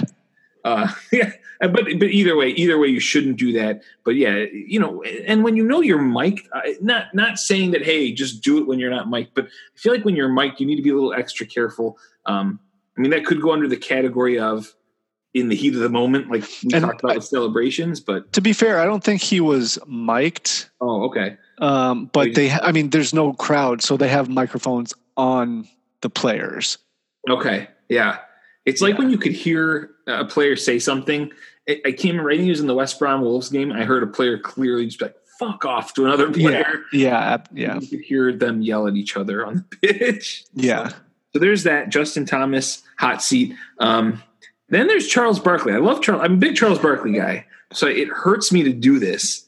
Um, but he believes um, that athletes should skip the line or the queue or whatever you want to call it to get the vaccine, uh, which a lot of people have expressed. So this isn't, you know, a new complete thing. Um, but here's what he stated. Uh, he said that 300 million shots give a thousand to some NBA players, NFL players, hockey players. Barkley said, "Listen, as much taxes as these players pay. Let me repeat that: as much taxes as these players pay, they deserve some preferential treatment." So he's basing his shot giving on taxes, not potential exposure. I mean, that's wild. I think to, to Yes. put anyone ahead of healthcare workers that are trying to is is ridiculous. There's so many more people: healthcare workers, teachers, Mhm. other frontline workers like grocery store workers, Right. um, fact honestly factory workers like um, a bunch of Amazon delivery people. Mhm. Um, all those people are more deserving of, of people that are literally risking their lives to do their job right. um, because they have to, because they have to make the money, because the country requires these people to function, requires these people to do their job to to maintain society. We Right. don't. We can have society without basketball. We had it for a couple months, and it was Right. fine. It sucked, but uh, that's just entertainment. We don't need. We don't need basketball players to get it before teachers hmm that that and then to make it a, a financial thing that is just tone deaf like give me a fucking break Yeah. Yeah. No, I agree. It's uh, it's a bit uh, it's a bit wild in my opinion, but yeah that's that's his opinion. Uh, I, I don't agree with it, and I agree with you that yeah, we. I mean, it sucks. It does bring a lot of people joy, sports, but we did without it for a few months, and they seem to have protocols they're they're going by, and and and I mean, they can wait a little longer, I think, than healthcare workers that are yes. fighting like you said amazon people. Uh, yeah teachers i think that are forced to go in. I'm in a lucky position that the university is able to give me like a doc reader. And now does it suck? Uh, yeah but i'm i'm lucky that they gave me this this equipment that i figured it out by now. You know it's been a year Yeah. now almost. We figured it out. But but eventually yeah it'd be nice to get back get like teachers and students vaccinated. It'd be um the, the ones that Yeah. deal with i think elementary school yes kids, they need to get it immediately that, that that's especially what i was talking about yeah, for sure. Like the ones that deal with younger kids, because they're a lot more difficult to deal with uh, in terms of on Zoom for Yeah. parents. Um, so for sure, I think yeah. So hot seat Charles Barkley. So again, we have um, Dick Hacker, uh, Dani Alves, Justin Thomas, and Charles Barkley. Who's your early vote out for? um i'll go with the dick hacker just because i uh don't don't fuck with people when they're trying to get their jollies off I love it. The Dick Hacker. Um, yeah, I like that one. Uh, well, then I'll go with I, I like Dick Hacker. I'll go with Dani Alves. Uh, yeah that was my second choice Th- those are more fun yeah, working with Pep is better than sex. I think Jeff might agree with that, but outside of that, I don't. so, all right. Uh, so with that said, let's jump now. So this is where I kind of switched the order up a bit. We did that. Let's go back to now predictions. Mhm. Now we're looking. Let's look ahead to next week. We got predictions and gambling corner coming up. So let's look at the predictions. Um, the week 18 scores. I'll call it week 18, even though it was like 18 plus half 19, and we'll call this one week 19. Um, obviously, the scores were higher Mhm. because there were more matches to pick from, and I understand the. Um, I'm kind of awarding not picking this week because there are only six matches, and you'd be like, "Well, my average goes down." So if I don't pick, yeah, but Yeah, can you? So so what if you just did? I mean, take all your results and then split them in half. so So like count week eighteen. Let me look at the email I sent for our EPL pick'em. oh, So I know see. it doesn't really work with dates, but in terms of I see what you're saying. yeah, so so count week eighteen as um, Sheffield versus Newcastle through Leicester versus Southampton. I see. Yeah, yeah, we can do that. So it's like ten and ten or something like that. It's eleven and eleven. Eleven and eleven. Yeah. Right. You know what? That way- So I'll fix that. Send that if you can send that to me. I'll fix Yeah. it. Um, let's do that. That's a great idea, actually. So, all right, folks, your updated scores will be given later. I mean, I'll send you this week's score. I won't announce them because I have to go. Uh, the intern's going to have to go back to the lab and um, update those. Yeah. Sorry to make more work for for you No, there, uh, Mr. yeah, Intern. It's it's the intern says it's already been added up to certain games. So if they can figure out which games those are, they can. Yeah, it- it's it, you're still doing the same scoring. You just do the cutoff differently. yeah, exactly. And so it's it's actually a lot of the 18 games, just cutting some part off, right? Five, the last five, right? Yep, exactly. Look at that. Yeah, and then the problem too is some games got like postponed and moved, and we had to change Yep. So I'll uh, well have the intern send a reminder to update people to send their picks in. Um, Yep. So tonight We those will picks. be updated. Yeah, we need picks ASAP, starting with the West Ham West Brom game. Absolutely. So actually, so those results will go up tonight, late, late, so early tomorrow, um, and then we'll give reminders. I, I sent in the DM chat to people that normally do it, uh, but anyone else that's interested, um, we will send uh, reminders for that. Um, so we'll, we'll update the score next time. I'll update the scores. I'll give week 18 and week 19, and then overall. Um, but let's go ahead and predict what's coming up. We got six matches up on deck. Um, so let's roll with that. Uh, I'll go ahead and start us off. We got West Ham and West Brom starting at uh, 1 Eastern, noon Central tomorrow or today, probably for those listening. I got West Ham 2, West Brom 1. Michail Antonio is back and scoring. Oh shit! Yeah, I have West Ham two, West Brom nil. I have Bowen, but I forgot. I'm gonna switch it to Antonio. Uh, no, I already sent it. Never mind, no, Bowen. you I'll can keep fix it. Bowen. Just, just put an asterisk and say, you know, uh, I already tweeted at you. I see. That is true. But a few people, nope, it's locked in. a few people did fix. I think you fixed your picks last week when DCL, Well, yeah, yeah, I did. Well, and that's uh, easy to track. Nikhil Nikhil's fixed his picks, and I had the same picks as him. So I just Right.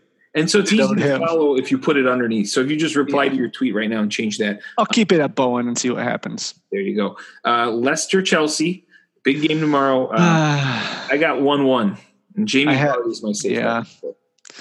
I have. I always pick Chelsea to win, no matter if I think they're going to win or not. I have Leicester one, Chelsea two, and Ziyech to score. There you go. I like the conf. You know, I like that. Are you going to be able to watch it, or are you busy at that time? I'll have it on my phone probably. There We'll you see. go. I might make myself busy so I can't watch it though. Well, it depends how it goes. Yeah. Um, City hosting Villa. I think they'll keep it rolling at City two, Villa nil, and I'll go with a player that didn't play last match because I think they might rotate because they had two matches in the last set of like, Mhm. match week things. So I'll go Riyad Mahrez. Yep. Uh, I have City three, Villa one, and KDB. All right, there you go. I, I like. I was thinking about picking him because he's the pen taker too. So Yeah. um, Fulham hosting United. I think United sh- they play well on the road. We talked about 16 undefe- uh, undefeated. Uh, I say they win 2 0. I think you got to go Bruno if you pick him because he's a pen taker. So, Yeah. I have two 0 United with Rashford. oh, I like that. He's been red hot. He's one of those guys with four goals. Um, Liverpool hosts Burnley. I think Liverpool's going to be pissed. Burnley stinks. Liverpool three, Burnley nil, and Mo Salah because I have him captained in fantasy. So need him to I only. I, I have Liverpool one, Burnley nil with Firmino scoring. Well, you're. I don't mean, yours is based off what's been going on. So you know. Exactly. Uh, and then Villa hosts Newcastle. Villa's second match within these six. Yeah, that's Uh, rough for them. So they may be tired, but again, because it's Newcastle, I've got Villa winning 2 1. I've got Ollie Watkins. Yeah, I have Villa 2 0 Newcastle Watkins. And I did these on the fly. Now that I think about it, that's going to be a tough one for Villa. Even though it is Newcastle and it's at home, coming off a game just a couple days beforehand. But Yeah. Yeah. I'll, I'll keep it at 2 0 Watkins. All right. So yeah, I think I like that one. We'll see what happens. Uh, don't double get second guess. You never know, but that could be a tough fixture for them. Yeah. Um, so like I said, we'll update the other scores. Um, I'll do a quick run over here on the draft table. I haven't updated that in a while. Oh, yeah. I'll just go off the points now. You guys can go on the uh, at, at the footy corner too to see the goal differentials. But uh, Arian's got 113 points. Uh, Brian's in second with 108. So only five points back. I'm 10 behind you with 98. Steve's one behind me now with 97. And then Jeff has 76. So Canadian caboose is double shifting. Um, Yeah, Arsenal's uh, Arsenal's little run here has helped my uh, draft board. yeah, you you've been helped a lot by Arsenal, uh, and Steve has been helped a lot by Man City. So the two they're the two teams in the best form, and they're moving you guys up the table. So Yep. there's that. Uh, and now to our final final segment, off to the gambling corner.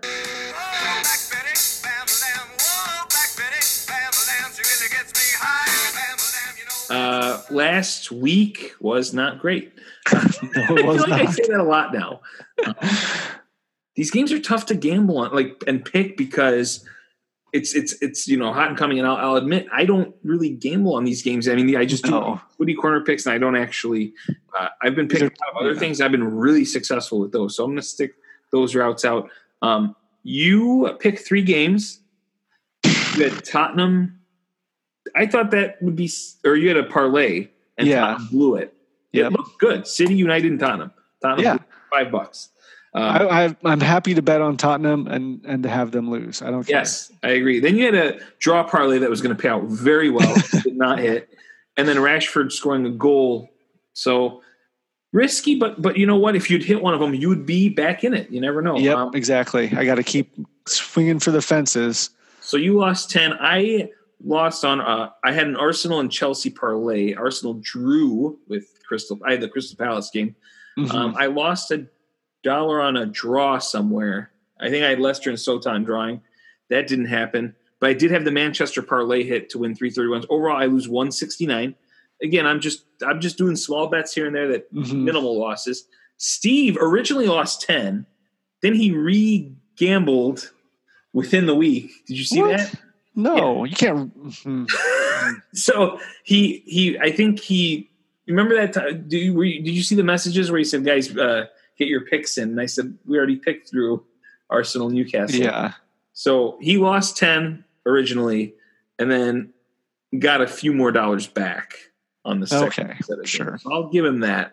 Still lost 560 overall, which puts us at I'm in first at 1512. Then everyone else is in negatives. Steve minus 492, Trevor minus 1988. Uh, he's been there for a while, and I remember that well because it's Toews and Kane's numbers. Arine's minus 2346, and you're minus 4695. So you just need a couple big bets to go your way. That's brutal. Um, so, because of your record, are you taking a pause, or are you going to make your picks on? Uh, not for this week, just because there's so few games. Uh-huh. I'll, I'll wait till the next match week and, and I'll, All right, I'll- yeah, and because there were such 50. few games, or sorry, no, go ahead. oh, because there were so few games, um, I don't have too many going on here. Um, I ended up going with a three-team parlay, so we know that won't hit. Um, City, uh, United, and Liverpool. City Yeah. plays Villa. Yeah. United plays Fulham and Liverpool plays Burnley. So if City can get their win, because Villa hasn't played in a while, so I feel good about that. You get plus one twenty four. So I'm putting five to win six nineteen on that. Um, then I have Villa over Newcastle, which I'm double, you know, reading Yeah. here, but they're minus one sixty seven. So I got four to win two forty. And then I thought I'd take a punt here on that Leicester Chelsea match. I just picked draw for plus two forty five. Put a dollar. If it hits, Fair enough. you win two Two forty bucks. Yeah. I I feel like taking punts on draws between teams that are pretty solid is a it's a good shout. Um, so there's that. We'll see how that ends up for me. And again, you are you then fully taking a an off week, or are you gonna you know, maybe the time comes for these matches to start. and You put something in. You can always, Well, I'll look at it tomorrow. yeah. I'll look at it tomorrow. It'd be crazy if you picked the goal scorer. I'll do at the final something wild. Yeah, you, Yeah, I you never know. maybe you'll get one to you know bounce your way, and it'll be a good time. All I Uh, need is one one big one. yeah. eh, Well, if that one parlay had hit, that would have been banana lands. Uh, Yeah. So uh, before we head off, anything you wanted to say? I got before we head to Unai Emery, I do have a story about him. Um, Let's let's hear hear your uh, new Unai Emery story. give you a little mini Unai Emery story. I'll let you sign off, and then I'll turn it over to him. So uh, Unai Emery did recently. He was interviewed and actually said a lot of good things about Arsenal. He says he's still an Arsenal fan. He watches them, them, which is wild because he got shit on hard. Um, but he did reveal that Bukayo Saka, a lot of guys that or a guy that we see is becoming kind of a star in a sense. Uh, he mentioned that he failed to touch the ball during his Premier League debut for Arsenal. Uh, the winger made his top flight bow as an 83rd minute sub in a 4 1 win over Fulham on New Year's Day in 2019. Um, since then, he's gone to become one of the most crucial players. But Emery, who gave Saka his senior debut as a 17 year old, did say he had a funny memory. He said, I remember when Bukayo played his first match with us in January. We won against Fulham, and he played for the first time with us at 17 years old for 10 minutes. He didn't touch one ball in 10 minutes. He ran, ran, ran, but didn't kick one ball. It was amazing. I will leave it off on that quote. from- Oh, brilliant! So, with that, anything else, Brian? nope, I got nothing else. Have a good one. Be nice to people. And I'll turn it over to Unai Emery. Good evening, Alexa. Please to play uh, my favorite song. Good evening. Good evening.